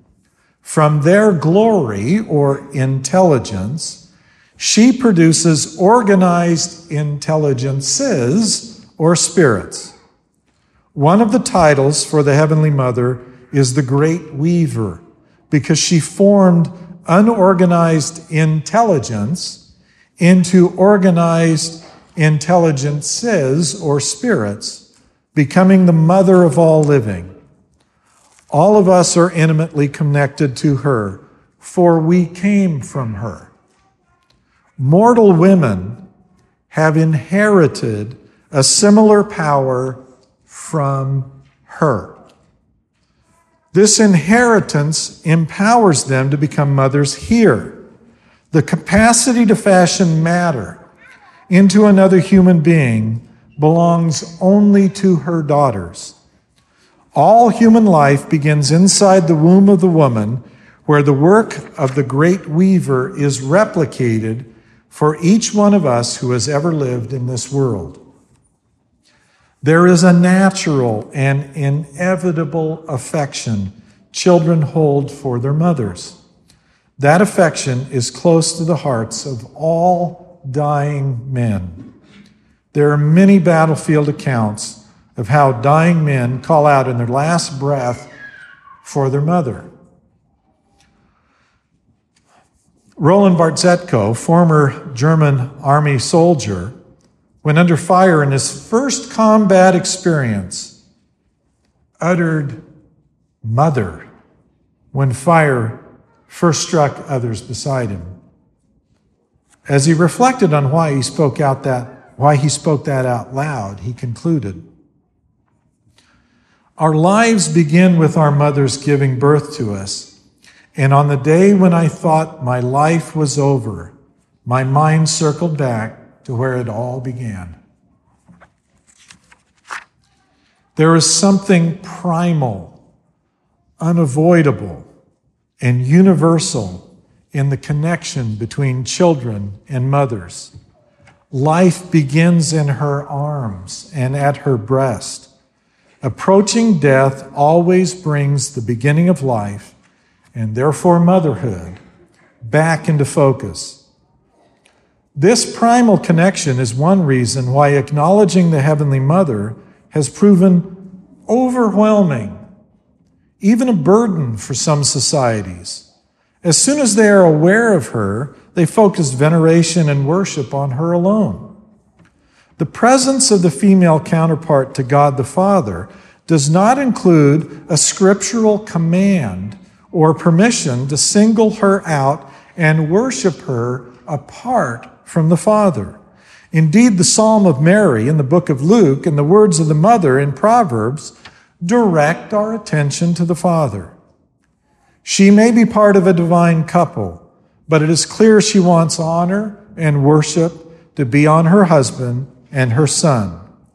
Mary's psalm focuses on God the Father and his Son. Look carefully at her adoration of God. My soul doth magnify the Lord. My spirit hath rejoiced in God my Savior. Holy is his name, and his mercy is on them that fear him from generation to generation. He hath showed strength with his arm. He hath scattered the proud in the imagination of their hearts. He hath put down the mighty from their seats and exalted them of low degree. He hath filled the hungry with good things, and the rich he hath sent away empty. He hath helped in his servant Israel in remembrance of his mercy as he spake to the fathers, to Abraham, and to his seed forever. She pointed us to the Father. Remember also that the brightest star in her constellation is in her hand, the seed of the woman. The stars testify of her, but point to her seed as the greatest light for us here and now. The moon reflects the light of her sun, just as Mary did in her psalm. This physical example testifies to the glory of the Father and the faithful reflection of the Mother. It is the sun that provides the light, heat, and gravity, governing the planets of this creation under its influence. It is the moon that stabilizes and makes life possible. As mentioned already, Jeremiah witnessed some of the corrupt practices of ancient Israel when they singled out the Queen of Heaven for uninvited, uninspired primacy in their worship. God prompted him to condemn what he saw. His condemnation has been wrongly interpreted as an outright rejection of her existence. But Jeremiah has preserved for us the fact that ancient Israel once burned incense to the Queen of Heaven. This happened in their temple. Israel incorrectly attributed prosperity to their worship and appeasement of the Queen of Heaven. They turned the Queen of Heaven into a magic talisman to be placated by incense, drink offerings, and cakes. It was idolatry, incapable of changing the inner man. Acknowledgement of her devolved to degrading appeasement of a female sky god who could be manipulated into blessing worshippers by the offering of presents. But to put this into perspective, that condemnation by Jeremiah was comparable to Jesus Christ's denunciation of the scribes and Pharisees. Christ did not reject God the Father, he vindicated him but Christ denounced their foolish, superficial idolatry associated with God the Father. Jeremiah was condemning worship of the Queen of Heaven that had strayed outside the bounds authorized by God. History has proven that it is less problematic to ignore Heavenly Mother than to acknowledge her. Historically speaking, mankind has shown there is less of a downside to ignoring Heavenly Mother than the downside of acknowledging her. Faith in God is not dependent on fully realizing the things disclosed in this talk. Lecture third in Lectures on Faith clarifies what is essential to enable us to have saving faith in God. Let us here observe that three things are necessary in order that any rational and intelligent being may exercise faith in God unto life and salvation. First, the idea that he exists. Secondly, a correct idea of his character, perfections, and attributes. Thirdly, an actual knowledge that the course of life which he is pursuing is according to his will. The idea that a heavenly mother exists is implicit in the scriptures.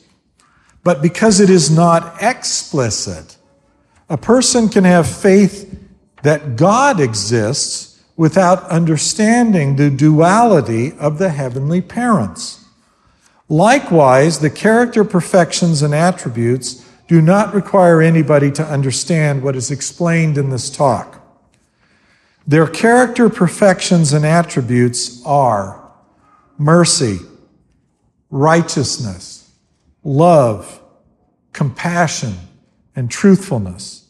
They are without partiality, no respecter of persons, regarding all alike. They make the sun to shine and the rain to fall on both the righteous and the wicked. They regard wickedness as an abomination. They prize truth, meekness, and peacemakers. They abhor the froward, prideful, evil, and arrogant. They are full of grace and truth and are more intelligent than us all.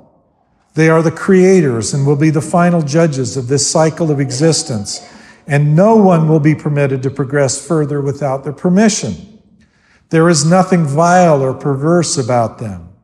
They are repelled by contention and seek for us all to associate with one another equally as brothers and sisters.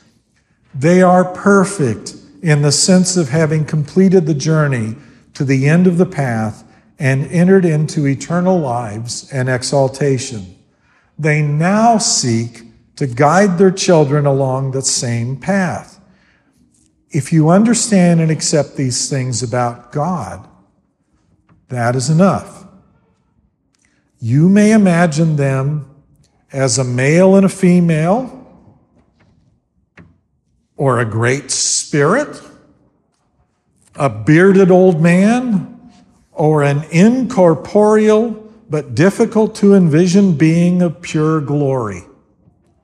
Whatever young Joseph Smith imagined God to be when he asked God for wisdom was unimportant because he believed God to be just, pure, holy, and no respecter of persons. The answer he received cleared up a great many mysteries for Joseph. But those clarifications went beyond God's character, perfection, and attributes.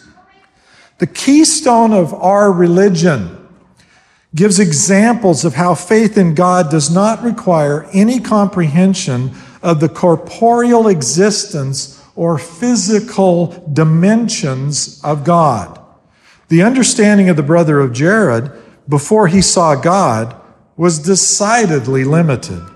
Despite this, he was redeemed from the fall by returning to God's presence, where he gained greater knowledge of God.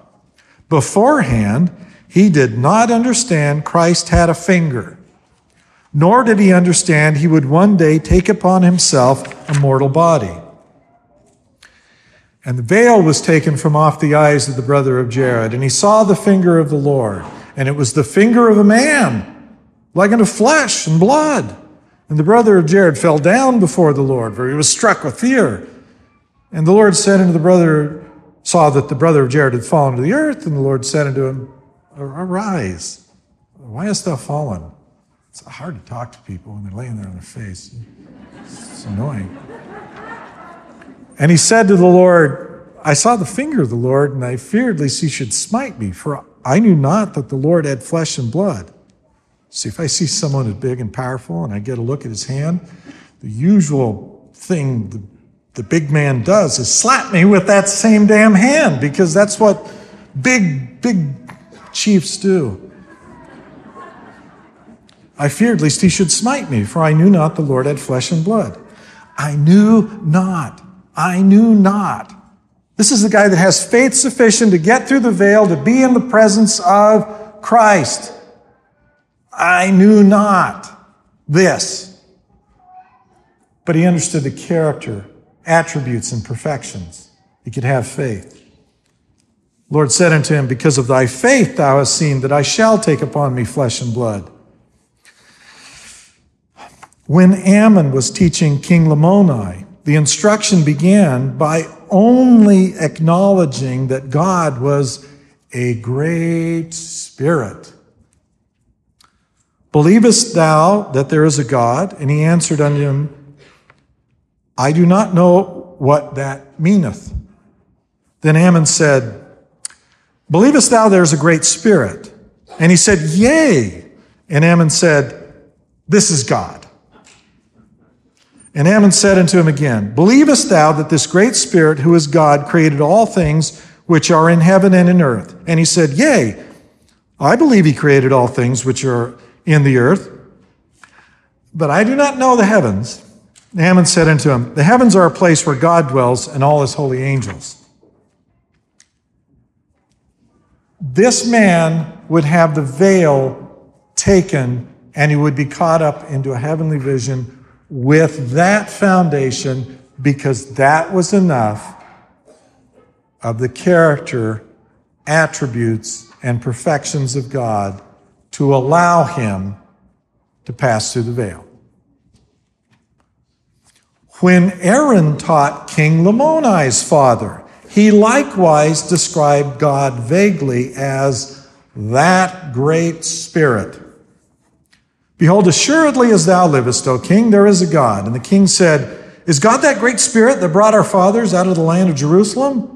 And Aaron said unto him, Yea, he's that great spirit. He created all things, both in heaven and on earth. Believest thou this? And he said, Yea, I believe that great spirit created all things, and I desire you should tell me concerning all these things, and I will believe thy words. That's it. These examples demonstrate that understanding there is both a father and a mother who jointly comprise a single heavenly father is not essential for mankind to be able to have saving faith in God. Knowing the character, perfections, and attributes does not extend to these particulars.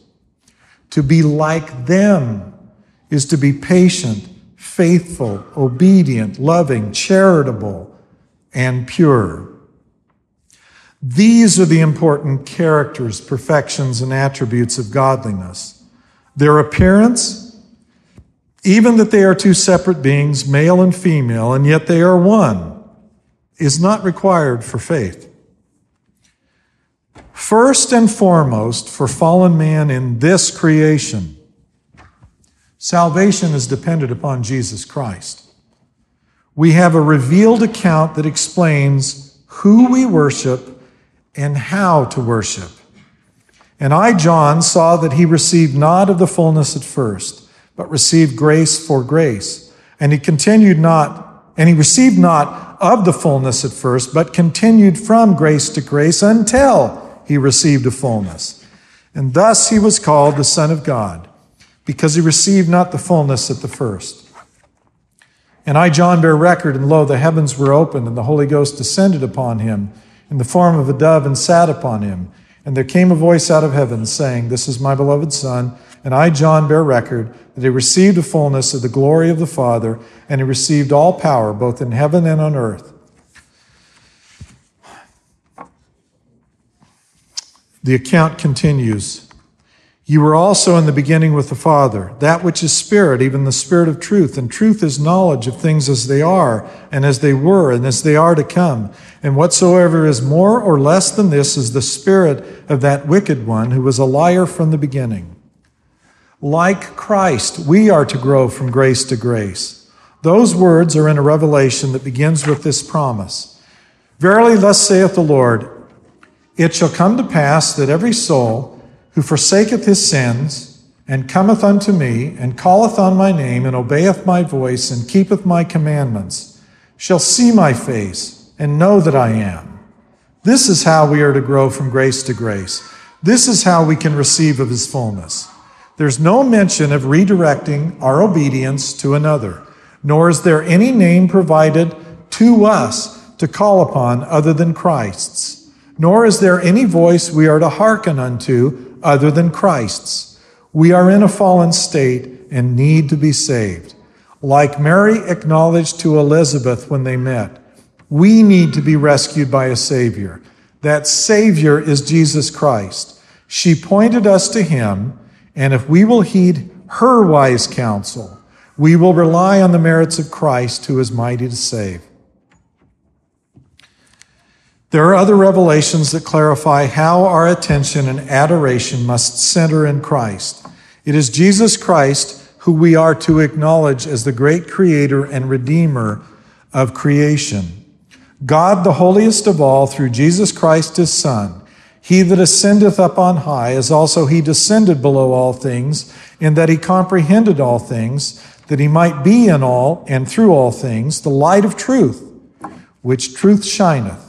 This is the light of Christ, as also he is in the sun and the light of the sun, and the power thereof by which it was made as also he is in the moon and the light of the moon, and the power thereof by which it was made, as also the light of the stars and the power thereof by which they were made, and the earth also, and the power thereof, even the earth upon which you stand, and the light which shineth, which giveth you light, is through him who enlighteneth your eyes, which is the same light that quickeneth your understandings, which light proceedeth forth from the presence of God to fill the immensity of space the light which is in all things, which giveth life to all things, which is the law by which all things are governed, even the power of God who sitteth upon his throne, who's in the bosom of eternity, who is in the midst of all things. There are heavenly parents, to be sure. There are two separate beings, a father and a mother. She exists, and her role is acknowledged in Scripture. We are supposed to find her. And in the last days temple, should it be finally built by a humble and obedient people, her open presence will be there. In the temple ceremonies, women veil their faces. Among other things, this symbolizes the hidden Heavenly Mother.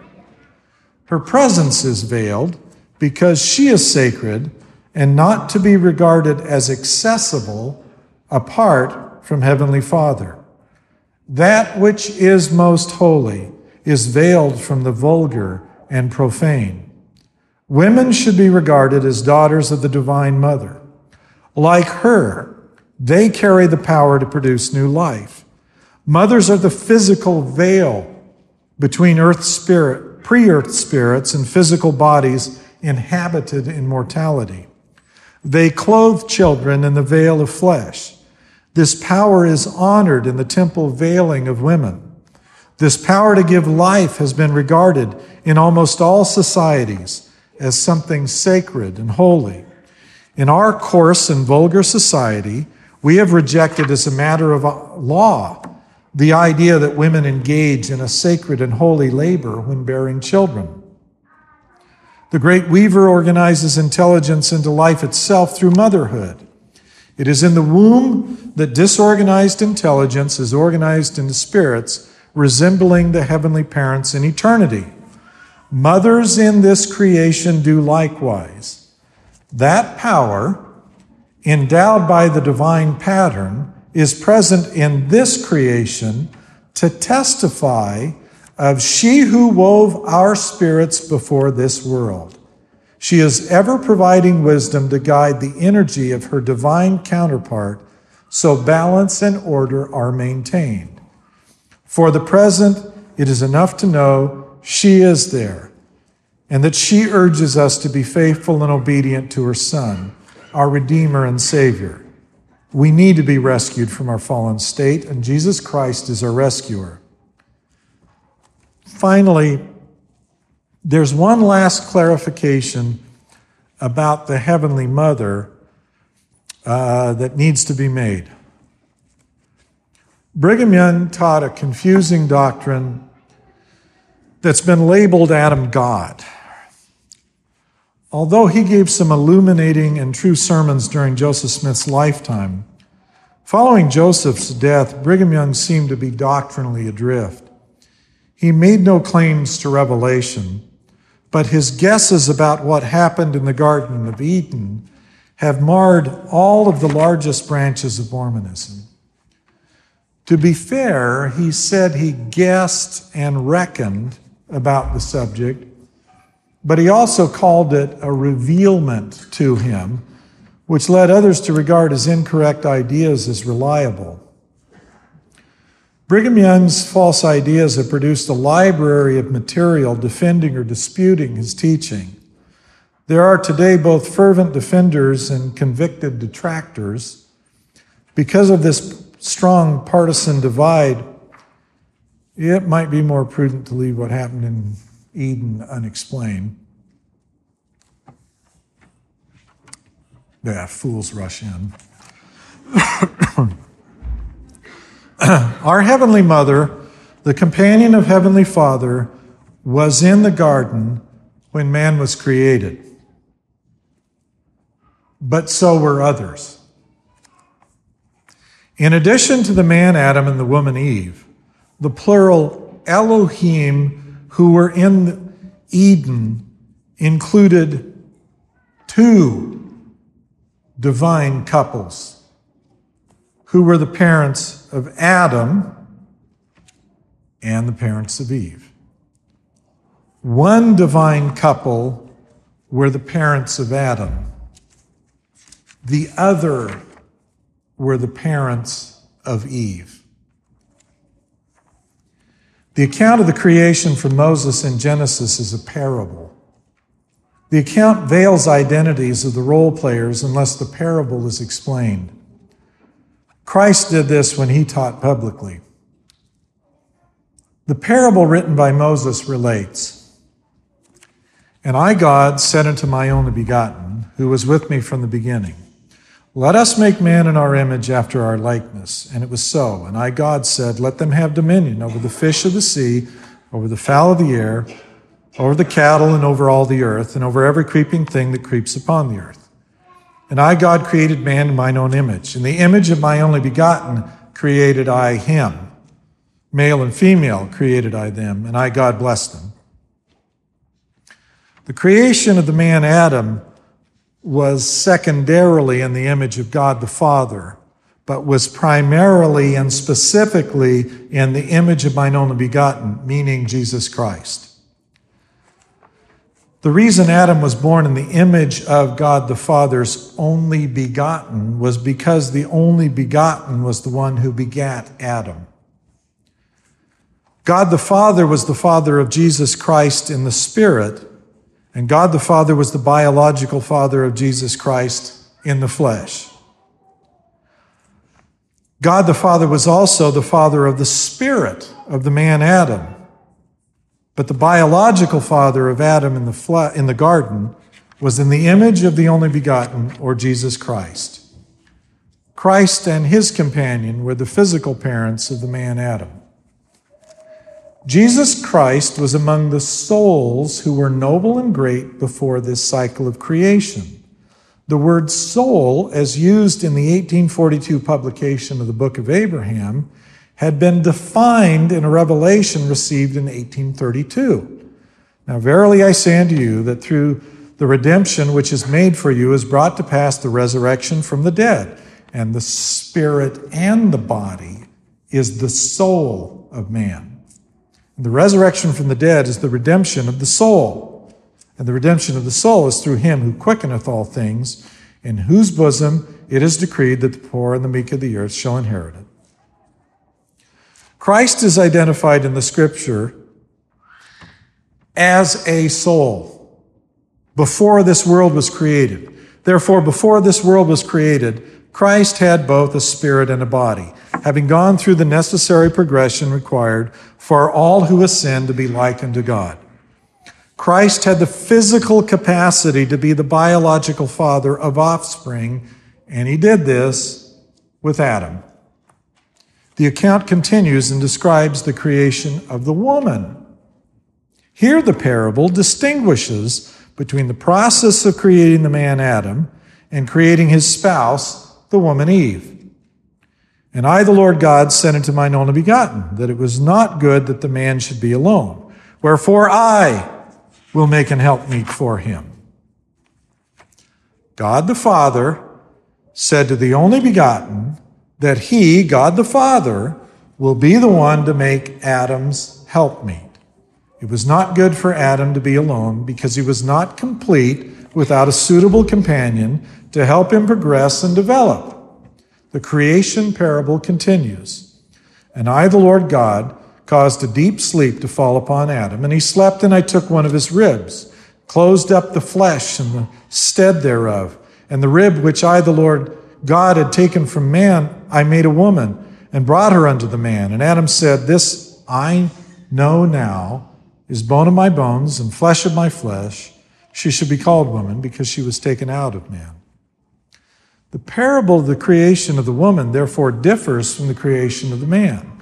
She was not formed from the dust of the ground, she was formed from a rib, from an already existing part of the man.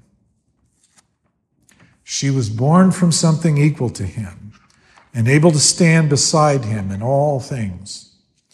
But the parable about the woman Eve means a great, means a great deal more. She was at, at, at Adam's side before the creation of this world. They were united as one in a prior estate when they progressed to become living souls with both bodies and spirits. They were sealed before this world by the Holy Spirit of promise and proved to be true and faithful they once sat upon a throne in God the Father's kingdom. In that state, they were equal and eternally joined together. She sat beside him and was a necessary part of his enthronement. Her introduction into this world to join her companion was needed to complete Adam. It was not good for him to be alone. They were one and therefore Adam without Eve was not complete, or, in the words of the parable, not good to be alone. Like the man Adam, the woman Eve was the spirit offspring of the Heavenly Father and the Heavenly Mother. But unlike the man Adam, who was the physical offspring of Christ, the woman Eve needed to be the physical offspring of God the Father and God the Mother. Eve was Adam's sister in spirit. She was also his biological aunt. She had to be the direct descendant of the Heavenly Mother in order to endow her with her mother's creative abilities. That power belongs to the mother. The fertility of Eve and thereafter of all the daughters of Eve came because of the power given from direct descent from the Heavenly Mother. Men descend from Christ. Christ founded the family of men and is accountable for them. He was placed in that position to enable him to atone for any failure on their part. Through Adam, sin entered the world and death was imposed upon all mankind. Jesus Christ, one greater than Adam, made himself responsible for all mankind's failures and transgressions. Through obedience of Jesus Christ, all mankind were justified and made righteous. The Father made mankind Christ's posterity. This was necessary to qualify Christ as the last Adam. Christ was the rightful heir of all things because he always stood at the head. When all things were made by him, it included the man Adam. Death came upon all mankind through Adam. Before Adam, there was one greater who has made it possible for mankind to inherit life through him. Christ has the standing to answer for man's disobedience. He could and did take upon him the sins of his posterity. Women descend from heavenly Women descend from Mother Eve, who was born the biological daughter of Heavenly Mother. women descend from Heavenly Mother to endow them with her creative power of fertility to bear the souls of men. Eve was not beneath Adam, nor subject to his rule when first created. Eve was put beside him to complete him and to be his helpmeet. There was another condition required to enable Christ to lawfully redeem the daughters of Eve as well as the sons of Adam. The parable of the creation includes this step to put Eve under Adam's responsibility. The account explains that Eve, and by extension her daughters, was put under Adam's rule. Adam was handed responsibility and accountability for Eve. These are the words in the parable Thy desire shall be to thy husband, and he shall rule over thee. Adam was made accountable to rule in a fallen world. All the mistakes, mismanagements, failings, wars, and difficulties of mortality are the responsibility of the, of the appointed ruler. Adam would not have been accountable for Eve unless she was made subject to his rule. Once under Adam's rule, the redemption of Adam also became the redemption of Eve. Therefore, Adam and the sons of Adam and Eve and the daughters of Eve were all rescued through Christ's atonement for mankind. The parable continues with another allusion to Heavenly Mother. And Adam called his wife's name Eve because she was the mother of all living. For thus have I, the Lord God, called the first of all women, which are many. One of the names of Heavenly Mother is Eve. She was the mother of all living because she was the one who mothered the spirits of Adam and Eve and was therefore parent to them both and to all of their subsequent offspring. Out of respect for her, Adam called his companion by the same name as the Heavenly Mother. Redemption of all mankind, male and female, required Adam to descend from Jesus Christ. It also required Adam to rule or to be responsible to teach all those in his dominion. That role assigned to Adam was in order to extend the legal effect of Christ's redemption to Adam, Eve, and their posterity. However, for women to bear the souls of men, Eve had to be a direct descendant of Heavenly Mother. Although veiled for present, women's direct descent from the Heavenly Mother is also required for men to be placed on a throne in the hereafter. The answer to prayer for covenant states, and again I say unto you, Abraham and Sarah sit upon a throne, for he could not be there if not for Sarah's covenant with him. Isaac and Rebekah sit upon the throne, and likewise, Isaac likewise could not be there if not for Rebekah's covenant with him. And Jacob and Rachel sit upon the throne, and Jacob could not be there if not for Rachel's covenant with him. And all these have ascended above dominions and principalities and powers to abide in my kingdom. Therefore, the marriage covenant is needed for all those who would likewise seek to obtain from me the right to continue their seed into eternity. For only through marriage can thrones and kingdoms be established. The creation of woman was designed to fulfill the work and the covenants of the Father in this world and will be critical in eternity. Families come through the union of the man and woman.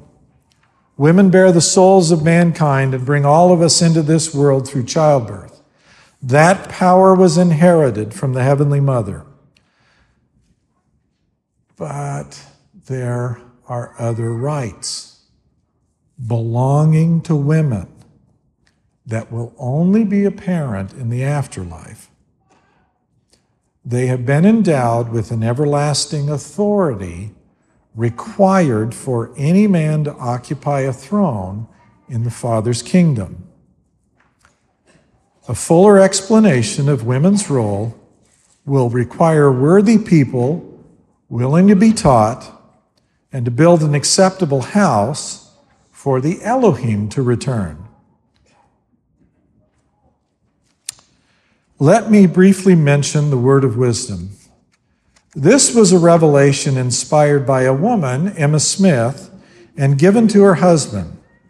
It declares it is a greeting and not a commandment or constraint, but it is a revelation and the word of wisdom given to show forth the order and will of God in the temporal salvation of all saints in the last days. The revelation is charged with kindly, motherly advice. Wine or strong drink is not good apart from the sacrament. For the sacrament, it should be pure wine of the grape of the vine that we make.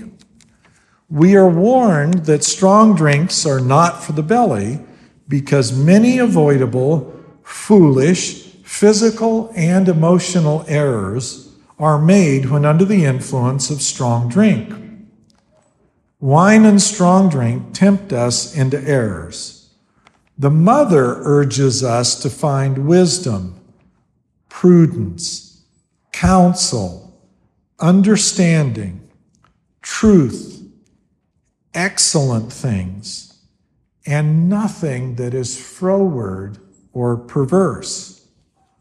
Wine is a mocker, strong drink is a raging, and whosoever is deceived thereby is not wise.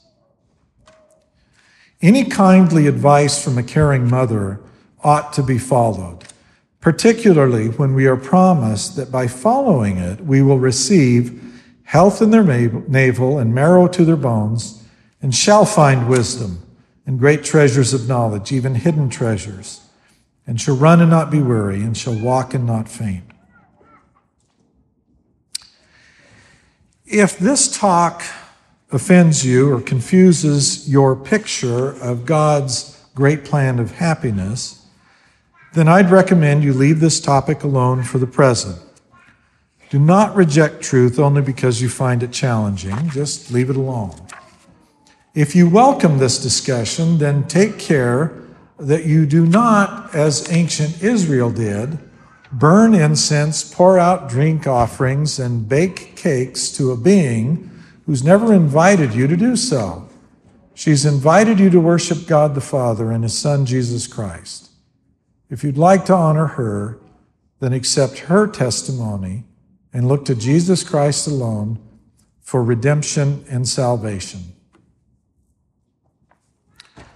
Well, let me add one final thing, and that is those concluding references to the word of wisdom were themselves given um, as a reminder by revelation as something to be repeated here in the context of this talk to honor her.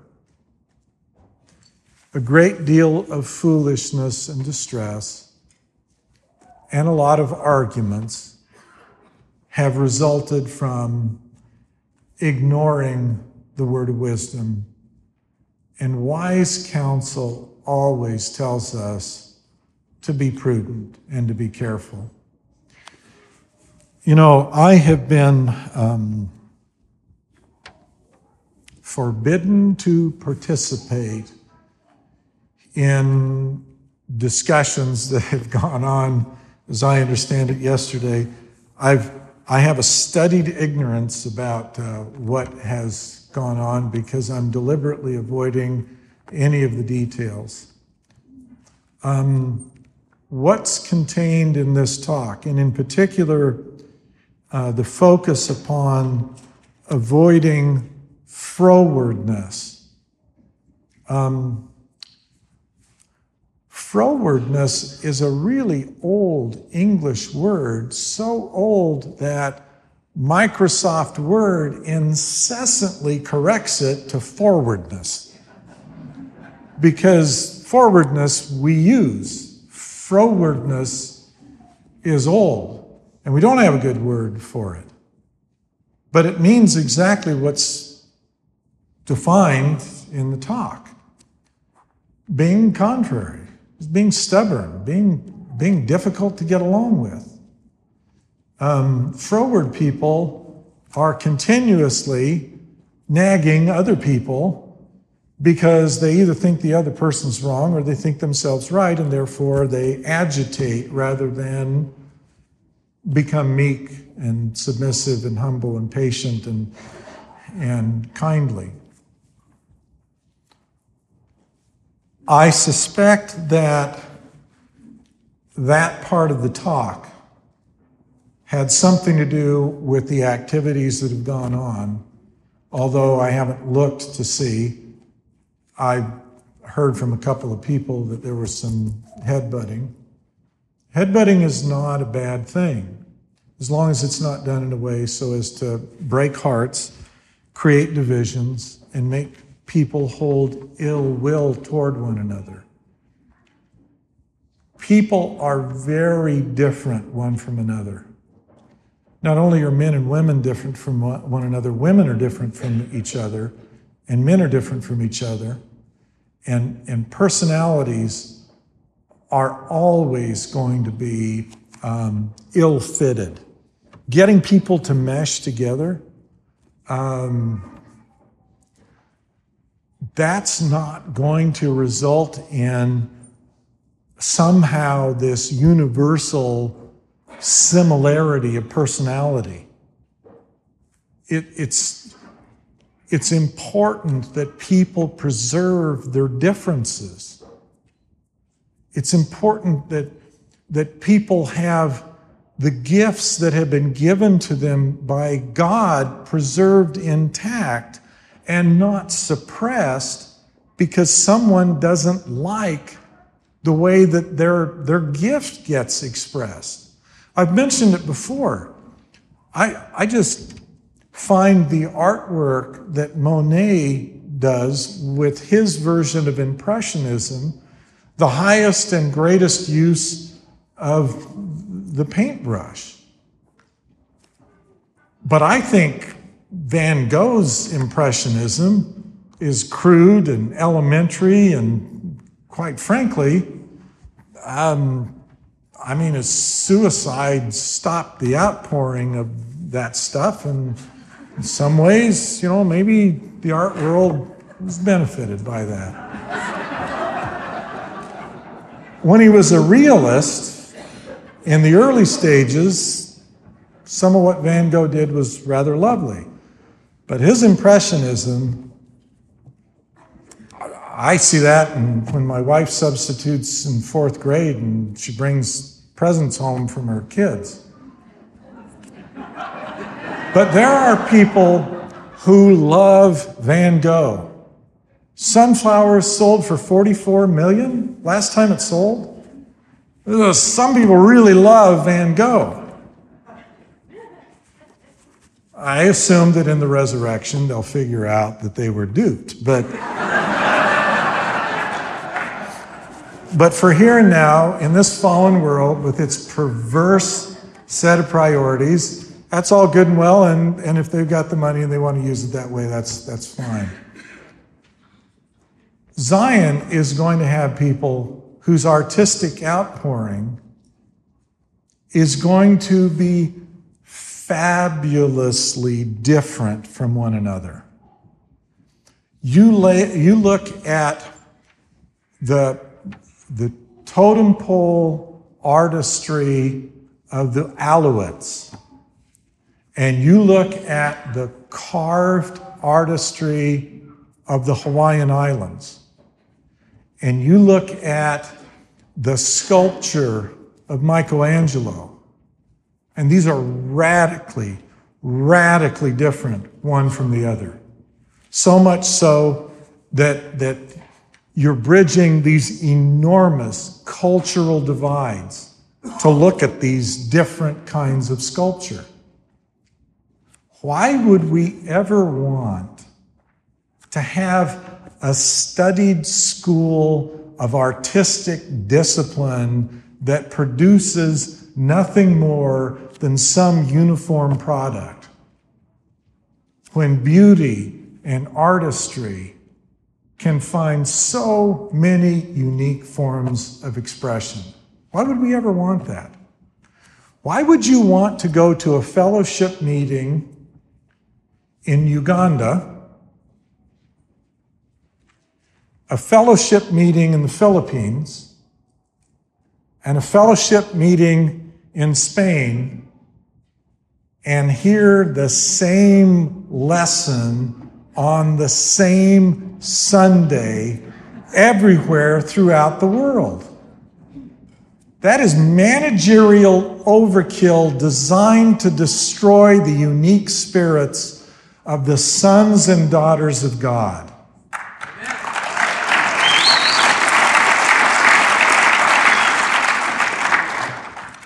Facial recognition technology works because no one wears your face but you. Fingerprints distinguish every one of us from one another, so much so that if you leave a print and everyone else leaves a print, we can distinguish yours from everyone else.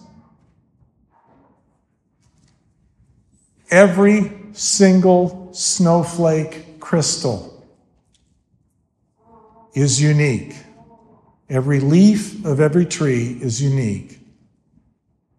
Nature cries out that God treasures the differences that exist from one soul to the next. And when describing the gifts that are given, the gifts are very different, but how the gifts manifest themselves even if someone possesses exactly the same gift. Read the description of the seership of Enoch and the description of the seer Joseph and the way in which they manifest themselves were decidedly different. Even the gifts do not come out the same when put through one person and then put through another.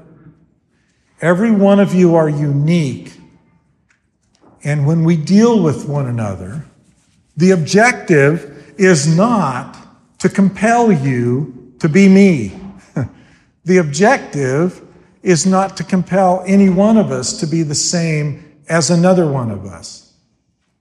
The objective is to rejoice and to respect and to hallow the work that God has done in making us so unique from one another. Even twins are dissimilar. My father was a twin. There's a picture of him and his twin brother in their high school class. I think there were 12 kids in their class.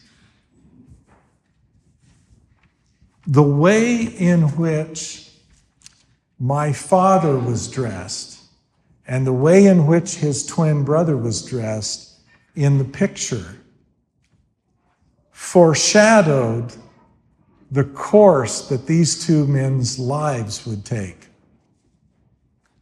My father left that area in rural Appalachia. and he went into the military. He fought in World War II. He landed on Omaha Beach on the morning of D Day. He settled in the West.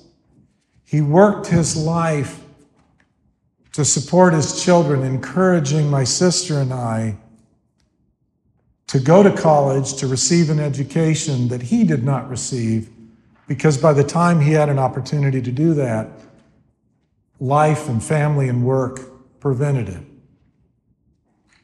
My sister holds two bachelor's degrees, a master's degree, and I've got an associate's, bachelor's, and Juris Doctor degree because of the priorities that my father had. He was willing to work for the long game, the long vision, to sacrifice. His twin brother looks rather dandy. He outdressed his twin. He was, he was somewhat showy. He wanted to get there and get there now and quickly. And so, when he finished school, he immediately went to the best paying job he could find. And he went to work in the coal mines where the United Mine Workers Union wages paid him a great living. He Never left Appalachia, developed black lung, as a coal miner, which they often did. But he had gratification early on that my father did not have. But my father had satisfaction that his twin brother never had for himself. Twins are dissimilar. They were identical twins, they were not fraternal. We're unique and we're meant to be so. We dishonor God when we disrespect that and when we insist on uniformity. However different we may be from one another, however, we can still be kindly we can still be patient. We can still try to uplift, to edify, and to honor the differences that exist between us. I pray that we will take everything that has been said today, many of which I suspect were comments designed for a subject about which I have studied ignorance and no responsibility, but instead a commandment not to participate. But if the words of a kindly and caring God can hold any sway in the hearts of men, then let it do so. Let me end by bearing testimony again that the only reason I have the audacity to say any of the things that were said here today is because they were authorized and they were approved. Indeed, they were required to be said. And I don't know why some things get said at one point in history that are not said at other points. I just know that as we move along the path towards what is inevitable at this point, that is the coming of the Lord and the establishment of a place of peace, of city of Zion, and a new Jerusalem, that more information needs to be in the possession of those that will find themselves there. In the name of Jesus Christ, amen. We hope you've enjoyed this presentation by Denver Snuffer. For more information, including complete transcripts of all of Denver's lectures, please visit restorationarchives.com. If you would like to hear more light and truth, please take a moment to subscribe. Just search for Light and Truth in your favorite podcast app. Thanks for listening.